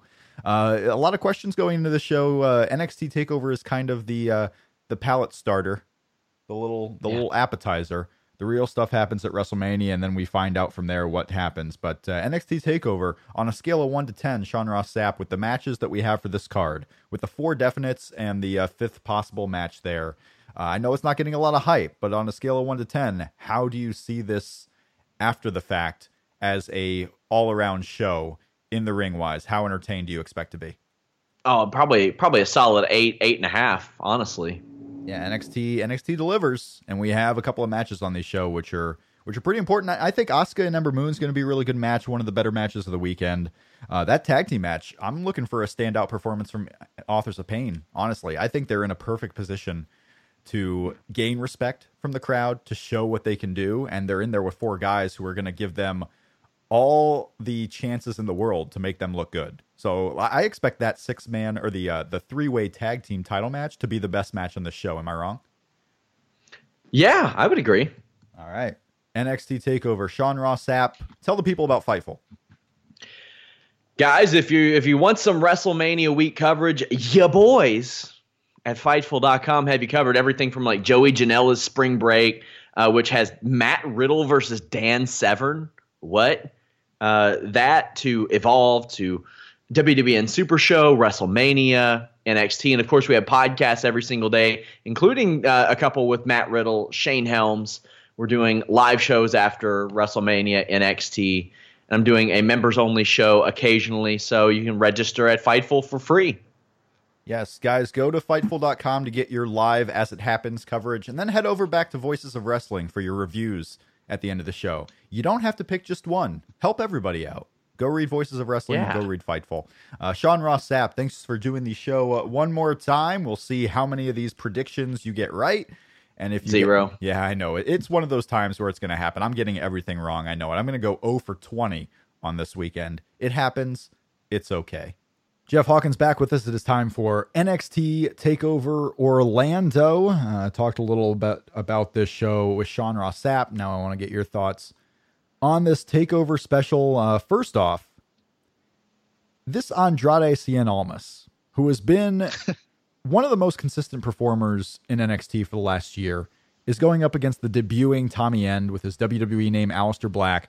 Now, Aleister Black has already had a match on WWE TV. He had the match with Neville during the UK Championship tournament. Uh, now he is making his proper debut here in NXT. And I was telling Sean that it's a bummer kind of seeing Almas here more as a CJ Parker type gatekeeper than a Finn Balor or someone who was coming in with a lot of hype from his previous work and, and coming in as one of the top guys. Like Andrade Cien now is the opening match gatekeeper for who WWE sees as the next big signing, you know, with with Aleister Black. It could could this be one of those situations where we're expecting the usual when we shouldn't be? Like, could this be more competitive? Could Andrade actually have a chance to win? Or is Aleister Black coming in, doing a couple of cool moves and getting the victory and on his way to being a top guy in NXT? I think it's possible that you could have a very competitive match here, um, in terms of um, Cien Almas getting a lot of offense in and then losing. But I don't think they give a vi- video vignettes to Aleister Black and have him lose first match out. That would be kind of It would be quite Ridiculous. a swerve. It would be it would be uh, it would be different. Um, yeah, I don't I don't think it's super hyped either, but that's a bummer because Andrade Cien Almas has really come into his own now too, using his more heelish character. Uh, he's he's been getting a push. It's not like this guy is losing matches on WWE TV and then just l- lucked into a match against Aleister Black. He's been winning, and he's been winning hard fought matches and getting something out of the crowd, uh, only to be killed here by Aleister Black. And then who knows? Who he may go on to the next gatekeeper role, whoever else comes into to NXT. Yeah, I, I think it's somewhat ridiculous to have him lose the match. But at the same time, I mean, the only way I could see him, I mean, it'd be good is if they, if, if like Cien Almas had a, had an ally that they were going to debut and they beat up Aleister Black together. But when it's the first m- match of a rebranded guy, kind of like this, because remember, he was Tommy End on the UK tournament. He wasn't Aleister Black. You want to get him over, you want to debut his new move, and, and you want him to get a fairly good win. But they tend to do a little bit more 50 50 than they should on these types of things. So, you know, I think it'll still be a good match, but I think Cien Almas deserves better. I believe he deserves better too. Uh, a match that is not official on TV yet, uh, but we had the debut of Ruby Riot last week, uh, joining up with Roderick Strong, No Way Jose, and Tye Dillinger going up against Sanity. Uh, this whole, the whole story with the Sanity uh, and Tye Dillinger stuff has been them trying to recruit Tye Dillinger into the group. Uh, that has failed, but it has gotten Roderick Strong and No Way Jose beat up quite a few times. Now we have Ruby Riot evening the score, so it's four on four. Uh, do we get this eight man tag team match? And if we do, is it the Tye Dillinger getting his win over Sanity, or are we going to see a Roderick Strong or No Way Jose kind of, you know, tire of the beatdowns and join up with Sanity, turning heel and creating a larger group in Sanity? Uh, what do you expect to see out of this one with Tye Dillinger going up against Sanity with his buddies? It's amazing that Heidi Lovelace last year at WrestleMania was in a parking lot of a of a country music saloon and I was saying hi to her and saying nice job and now she's in WWE because I never expected her to be here. She got the uh, honest. she got the Jeff Hawkins bump. You basically set her up for WWE. No, no, With no, your- she with wouldn't your me from hello. Adam. Yeah. Well, no, but uh, I think we have a Roderick Strong bad news Brown situation here where he just leaves. I think he just he just he just walks off. That would be, that would be and- good for Strong, wouldn't it? Because right now, Roderick Strong is just a guy. Yes. And the, and this whole uh, you know varsity prep athlete good guy character is He's a natural him. dick.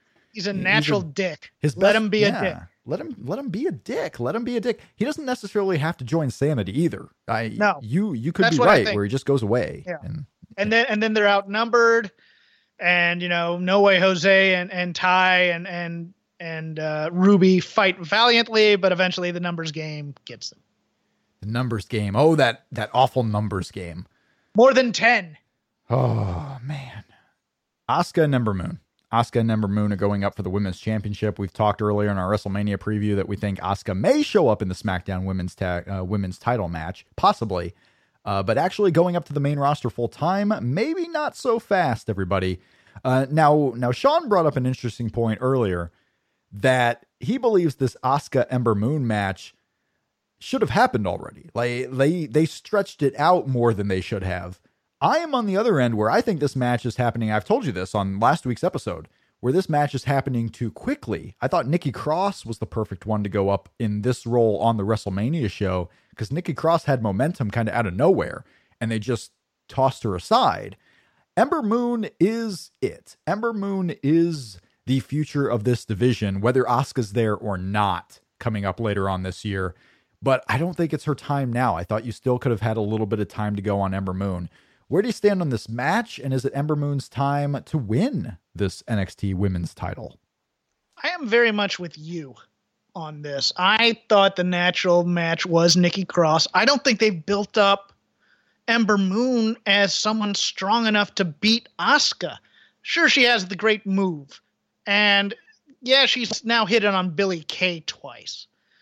But in terms of being a personality and someone to whom you're going to put this belt on i don't think it's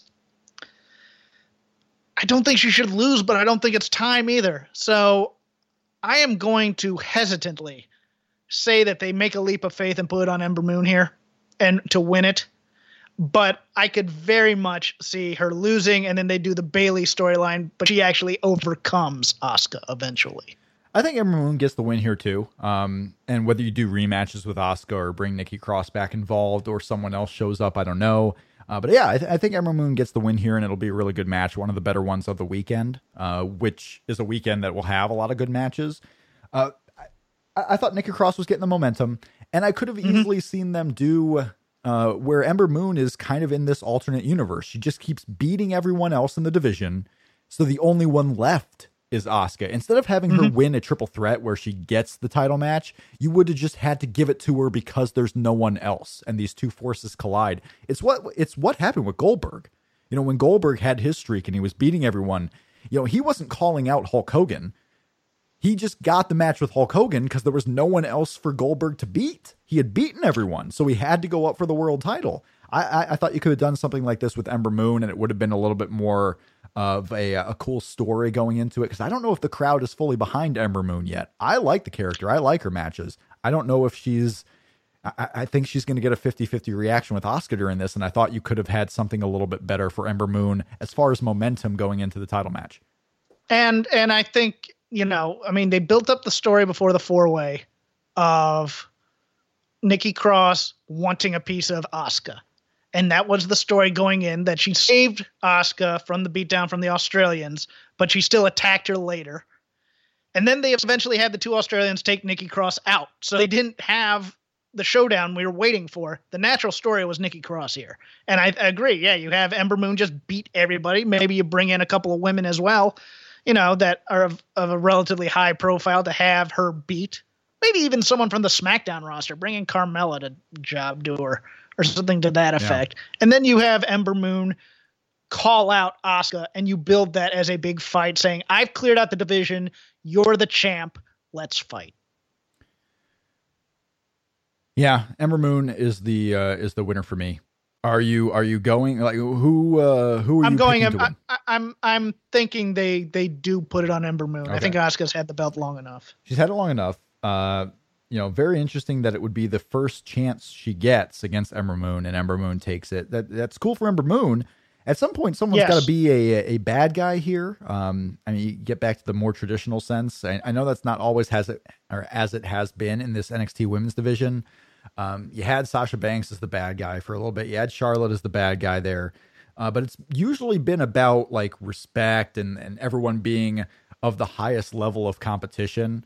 Um, it might be nice for a change of pace with that instead of just being the ultra competitive division. There is a clearly defined bad guy as the champion. Um, well, um, yeah, I mean, in terms of champion, yeah, it would be nice to have a bad guy. But champion, you know, you've had Billie Kay, we've had Billie yeah, Kay, and we've had Peyton had Royce. The, yeah, you've had the Mean Girls all the time when you had the BFF as well, when Sasha and Summer Rae yeah, and I'm, Charlotte. I'm talking like about that. as champion. You know, Asuka was that yeah. for a little bit against Bayley. Asuka was that.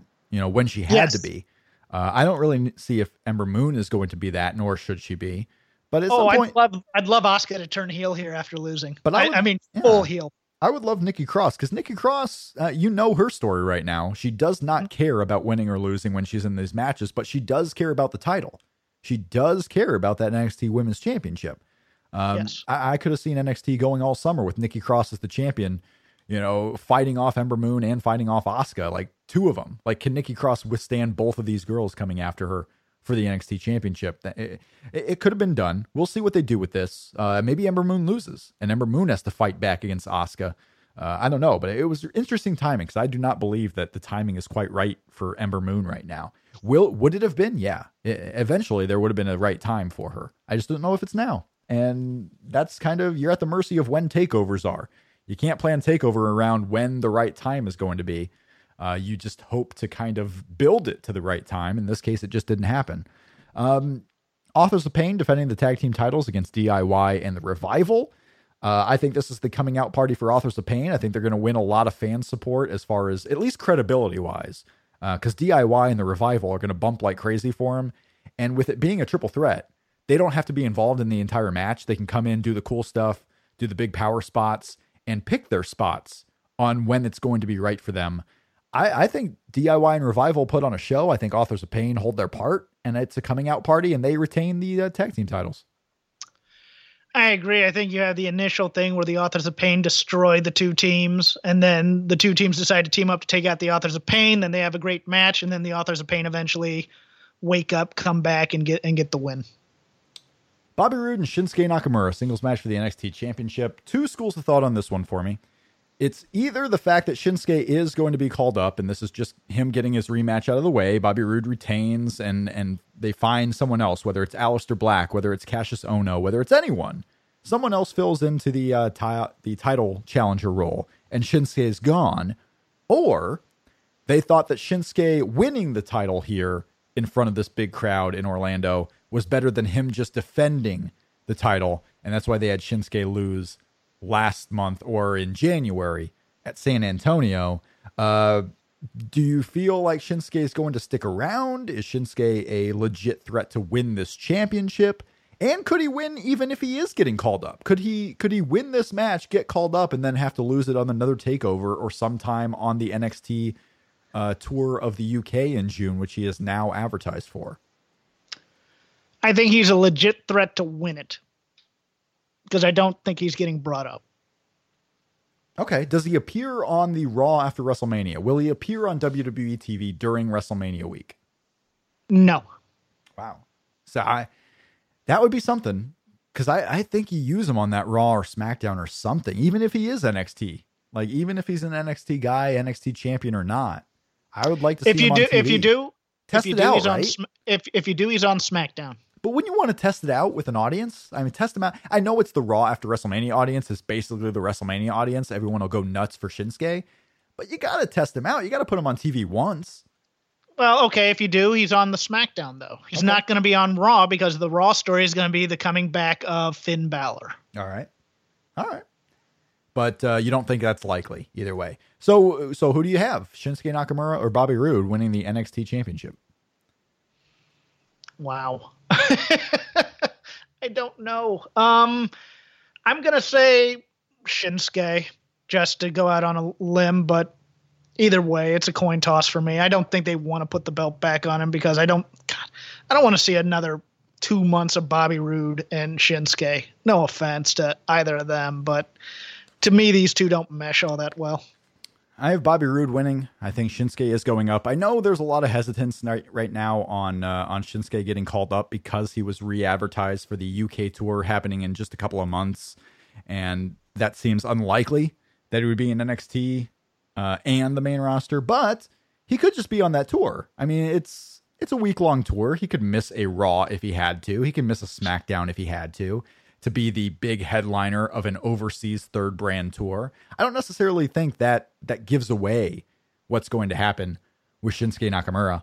Uh, but I do believe he is going to lose this one. Bobby Roode wins. He moves on to someone else. It could be Aleister Black. It could be, I don't even know who else it could be. Kassius Ohno got his shot against Bobby Roode and lost on TV. Uh, Tommy. Hideo Itami uh, could come back. Do you do Hideo Itami and Shinsuke Nakamura once before he gets called up? Possibly. That would be a that would be a fun one. Do it on a house show. Do it on the UK tour. Do it as a special event. Hideo Itami and Shinsuke Nakamura. I think that's a match that people would want to see. Uh, a couple, oh, you do it at Largo against uh, against Sabatelli right. Yeah. That, yeah. yeah. Mm-hmm. Uh, thoughts on Mr. Elias Samson, the Drifter, getting called up to the main roster? He's, he's a guy that can be beat. He's, he's a guy that can be beat. Could he be beat by Apollo Crews on a SmackDown? A random people SmackDown. Na- yes, people naturally hate him because his gimmick is hateable, and and they're gonna enjoy I watching him get beat. It's like it. Curtis Hawkins. Yeah. Curtis Hawkins. Yeah. Yep. Curtis. Haw- Poor Curtis Hawkins. Hey, whatever happened to that Curtis Axel fellow and that Bo Dallas guy? Do we see uh, them at WrestleMania? What are the odds that we see Bo Dallas and Curtis Axel at WrestleMania? One hundred percent. They're in the battle royal. All right, in the battle royal. There you go. In the battle and, royal. And Axel's been training Goldberg, or has been working with Goldberg. So yeah, taking spears. A lot of a lot of tough work there. Well, remember he's also the guy they trusted I to know. get the Rock back in shape. So he's a he's a uh, yeah he's a good, good employee. Hand. He's a good hand to have. He's a good hand. But don't you dare get over Curtis Axel. We're gonna have to kill you. We're gonna have to squash you. Don't be don't be aligning yourself with those Bo Dallas types. Uh, that is NXT Takeover. What are you most excited about going to Orlando for this weekend? You know the the indie shows i'm going to i mean Evolve has changed but it's a different kind of it's not a bad change. It's not necessarily a good change but it, it's a change. And because you know with 205 up in the ranks and then people going to sign with roh it's just different. I'm looking forward to say like drew galloway versus matt riddle. I think that's going to be a heck of a match. You know those little things. I'm interested to see the progress versus uh versus Evolve matches. I, I really am. I'm, I'm I'm interested to see what indie what what the uh, what the indie shows pull out of their hat. Um, being a little bit depleted, but with different people of of various talent uh, filling in those holes. I think I think it's going to be a a fun time. And uh, I'm I'm interested to see WrestleMania. I'm interested to see what they do with Raw and SmackDown, and I'm just kind of interested to uh, to see all my friends, meet some new ones that, that I've already arranged to meet. So uh, mm-hmm. you know, it's it's it's just kind of a celebration of wrestling. I'm interested to see if my if anybody does a match that goes to kind of my quote unquote old school brawl kick punch, even a basic tag team style like that match, rather than you know kind of the choreography and then and then flipping finishers at a heated pace for uh to, to get the crowd into it. I'm, I'm interested to see if someone goes a little bit more old school. But uh, you know what? I'm just going to enjoy myself. That's yeah, all. enjoy yourself. Uh, the bar's been set. I mean, if you don't come back engaged, you're a failure. Uh, if you, you come back married, is basically what you have to do. You have to come back married, Jeff um, yeah, that'll be fun. I hope you enjoy your time in Orlando. I know I enjoyed my time. To everyone that is going or traveling for WrestleMania, even if you're not traveling to Orlando, but just traveling to someone's house to watch the show, I hope you all have a great time. Hope you enjoyed uh, Jeff Hawkins' analysis on NXT, but we are not done. Ryan Satin is coming up of Pro Wrestling Sheet and formerly of TMZ to talk about the uh, the WWE and Ring of Honor sale rumors. So we got more coming up here on Shake Them Ropes. We'll be right back. Ryan Satin of Pro Wrestling Sheet joins us now to talk about uh, one major story that he broke on his website, Pro Wrestling Sheet, that has to do with WWE and Ring of Honor as well, and then uh, a couple of other stories, Ryan, that you've posted here recently. That you know, one I just actually checked out, and I wanted to get your thoughts on too. But uh, first things first, Ring of Honor, WWE talking potential buyout. You broke the story.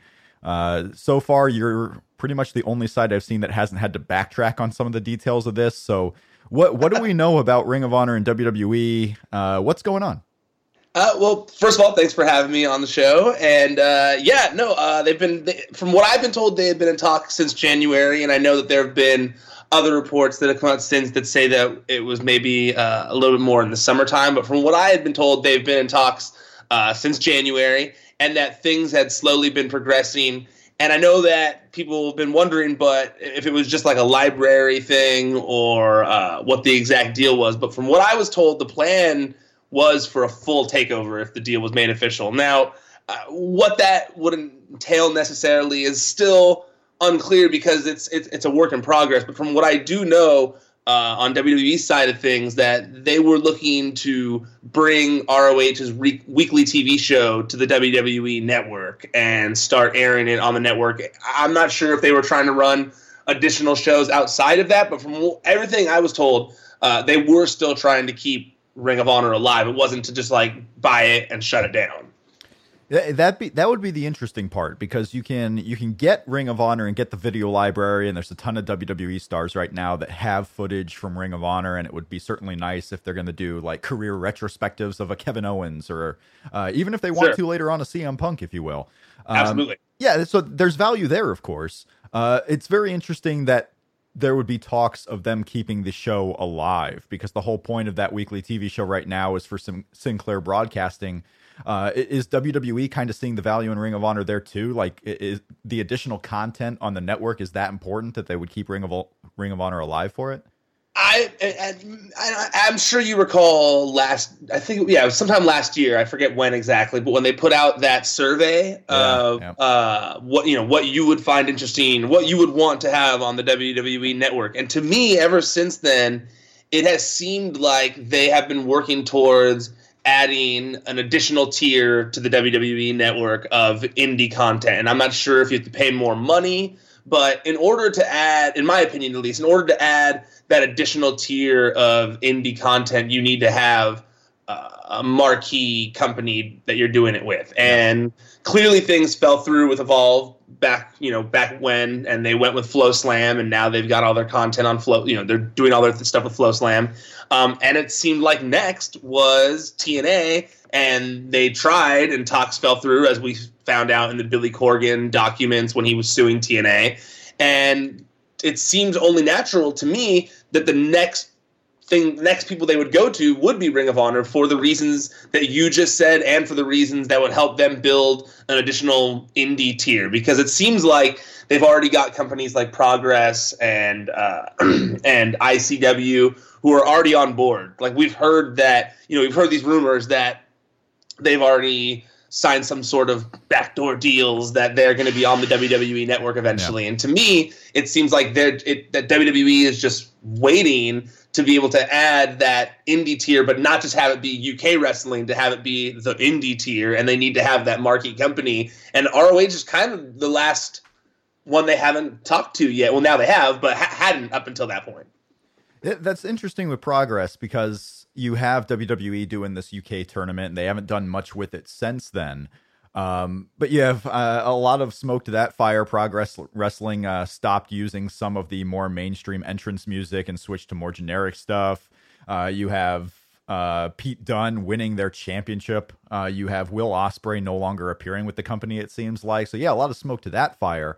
Uh, you had Ring of Honor too, and that's a pretty big acquisition for WWE Network. But you you reported that they're talking. You reported that p- progressing slowly, if at all.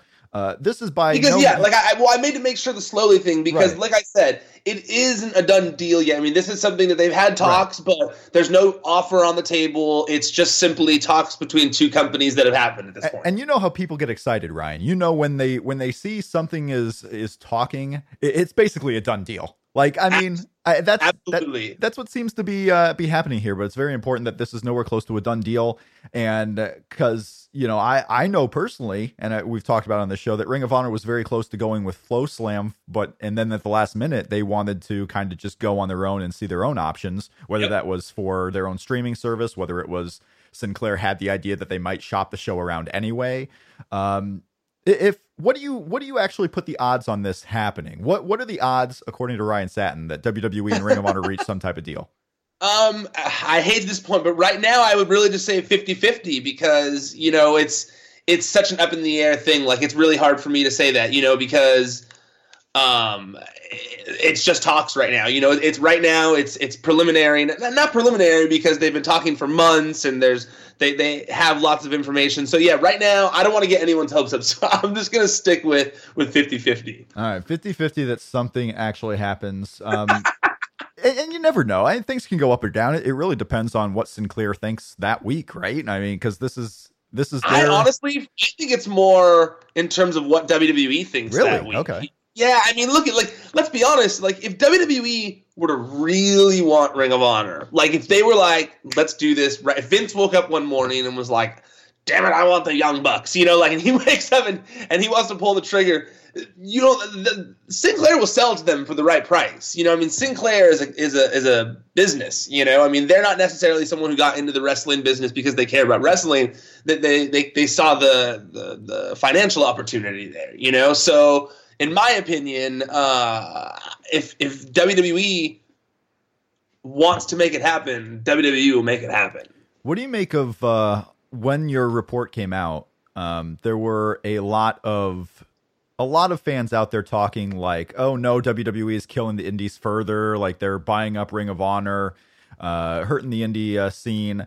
When Ring of Honor is owned right now by a larger conglomerate than WWE, Sinclair Broadcasting is a bigger business than WWE is. is. Is that kind of funny to you when you when you think about fans talking about the killing of the indies when WWE is a smaller group purchasing Ring of Honor if that ever happens? I mean, absolutely. You know, but the main thing I think about when I hear of this killing the the indies off is I just feel like I don't look at it as as quote unquote killing the indies off because there are so many other indie companies out there and when when one thing falls uh, you know three others spring up from it you know in, the fall of ECW even though it took a while you know that's what created Ring of Honor and Evolve and all that kind of stuff that's how we got those companies you yeah. know so so I just I kind of feel like if if more people can see Ring of Honor uh, I you know there are just there's so many people that only watch stuff that WWE puts out, the wrestling product that WWE puts out. So, you know, if if it brings people like Dalton Castle and the Young Bucks and uh, you know Adam Cole and and all these kinds of people to into the WWE family to eventually be able to make more money and feed their families and and and, and whatever, I, I don't see it as a bad thing. And like you said, you know, their library is so vast with with with all this this huge amount of, of footage they have that they've built up over the past you know since it's been a long time 15 years you know 15 years worth of footage. And i just feel like if they're not doing anything with that content with digital being such a big thing these days and and and content being king if that content can go somewhere and be on the WWE network and slowly get added there over time and we get to see these these popular matches and those get to live on forever because they're on the WWE network that that people who normally would only watch WWE stuff they get to go see Samoa Joe versus CM Punk and they get to go see all these these cool things that they never saw. To me that's like a win for everybody. And and and just because it, one company who is an independent source for all these places goes away I, I feel like another one will pop up in its wake and we'll we'll still continue to see and wrestling you know, it's not killing a company, it's making it more accessible to more people. Speaking of a big name on the independent wrestling scene, what is going on with Kane? Dude, Kane is running for mayor in Tennessee, and I I love it because he's been doing this politics stuff for I mean not he hasn't like been in politics for a while, but like he's clearly been someone who's been passionate about politics for a while now. Um, and uh, according to WBIR, in uh, Tennessee, he's now filed paperwork with uh, for the Knox County Election Commission to appoint who his treasurer would be, which is like one of the first steps you'd have to take before actually become like beginning your plans to run for mayor. And the election isn't for a little over a year now, so there's plenty of time to see where that one goes. Kane's an interesting one because the WWE career doesn't seem to be over, although it's obviously winding down a little bit. The guy wasn't at the Royal Rumble. He's not on uh, events that much anymore. Do you expect to see him at WrestleMania this year? Not after seeing this, no. I mean, I initially would have said that, yeah, like that he probably would have been in the the Andre the Giant thing, but I th- I feel like after seeing this, I don't think so. No, I feel like he's gonna like try and be serious politics guy until then, because I mean, it would only make sense and. I feel like Kane has done enough to where he doesn't need to necessarily come back, and it's smart for the company to keep him in the family fold if that does end up happening, because then when he comes back and he gets put in the Hall of Fame, it's it's a much better story, you know. So uh, no, I don't think. I, in my opinion, I wouldn't expect to see him wrestle at WrestleMania. Would you? I I mean, it, I kind of still expect it as maybe a little minor surprise in that battle royal, just to just to get him out there. But if he doesn't wrestle at WrestleMania in any form, I I figure he's done. He's got to be done, right? If you're not going to wrestle at WrestleMania, what are you going to come back for Backlash? I mean, I feel like Kane's one of those guys where he's not going to retire because he can still go. So he'll like quietly go out, and you know, if if this whole politics thing doesn't work out, I strongly, strongly feel like they missed the boat on turning uh, Rhyno into like his politician character on SmackDown and, be, and and touting the fact that he ran for office and and and playing it up more in like a JBL type way to give him a a new character, kind of refresh himself. And I know he's Kane has done the corporate Kane thing before, but I feel like if he runs for office unsuccessfully, he could easily come back and do maybe not so much corporate Kane, but more of like Mayor Kane. And I feel like that's something I'd be more I'd be okay with seeing one last time for one last run for Kane. Yeah, it seems like Kane would be a guy that would get some type for how long he was around. I mean, just do one final buried alive match. Like his character's got to go out and more than just you know fading away. There's got to yeah. be something. Espe- like you said, especially because of his character. I mean, you would think he'd have to have some kind of some kind of demonic ride off into the sunset. Tell the people about the sheet. Well, you can find me at Ryan Satin on Twitter, Facebook, Instagram, and you can find the website prowrestlingsheet.com. it's on Twitter, Facebook, and Instagram at Wrestling Sheet. And you can find my show. It's called Wrestling Sheet Radio. It's every week live on Dash Radio Thursdays from 8 to 10 p.m. Eastern Time. And the best moments can be found on iTunes.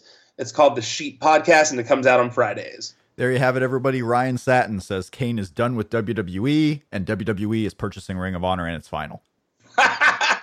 Go run to the presses with it. That's it for us this week on Shake Them Ropes episode 202. I want to thank everyone for joining, especially if you made it this far. Thanks for listening to the whole show. Let us know what you think on Twitter at Shake Them Ropes or on iTunes. Leave us a rating and review. Go to bit.ly slash STR iTunes or just search Shake Them Ropes on iTunes. Would love to hear from you, so let us know what you think. The DMs are always open on Twitter too. Have a question for the show, a comment, good or bad let us know at Shake Them Ropes on Twitter. This episode has been sponsored by Blue Apron. Get three meals free right now at blueapron.com slash shake. That's blueapron.com slash shake. Get your first three meals free. Try out the service right now at blueapron.com slash shake. Also want to thank Mack Weldon for all your best men's basics, go to mackweldon.com. That's M A C K W E L D O N.com. Use promo code STR right now and save 20% off your first order at mackweldon.com. Promo code STR. I will be back on Sunday night right after WrestleMania. Go to voicesofwrestling.com slash YouTube. Enjoy all your favorite sports like never before at BetMGM. Sign up using code Buckeye and receive up to $1,500 back in bonus bets if you don't win your first bet. When you register with BetMGM, you'll get instant access to a variety of parlay selection features, live betting options, and the best daily promotions in the business. And with BetMGM at your fingertips, every play and every game matters more than ever. Place your money line prop, or parlay bets with the king of sportsbooks today. Sign up using code Buckeye and receive up to $1,500 back in bonus bets if you don't win your first bet. BetMGM and GameSense remind you to play responsibly. 21 plus and present in Ohio, subject to eligibility requirements. Rewards are non-withdrawable bonus bets that expire in seven days. Gambling problem? Call 1-800-GAMBLER. In partnership with MGM Northfield Park.